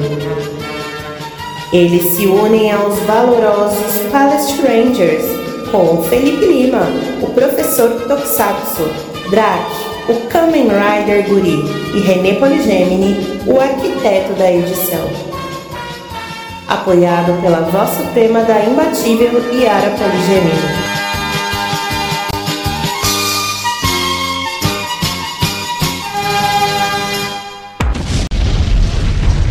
Toco fixo.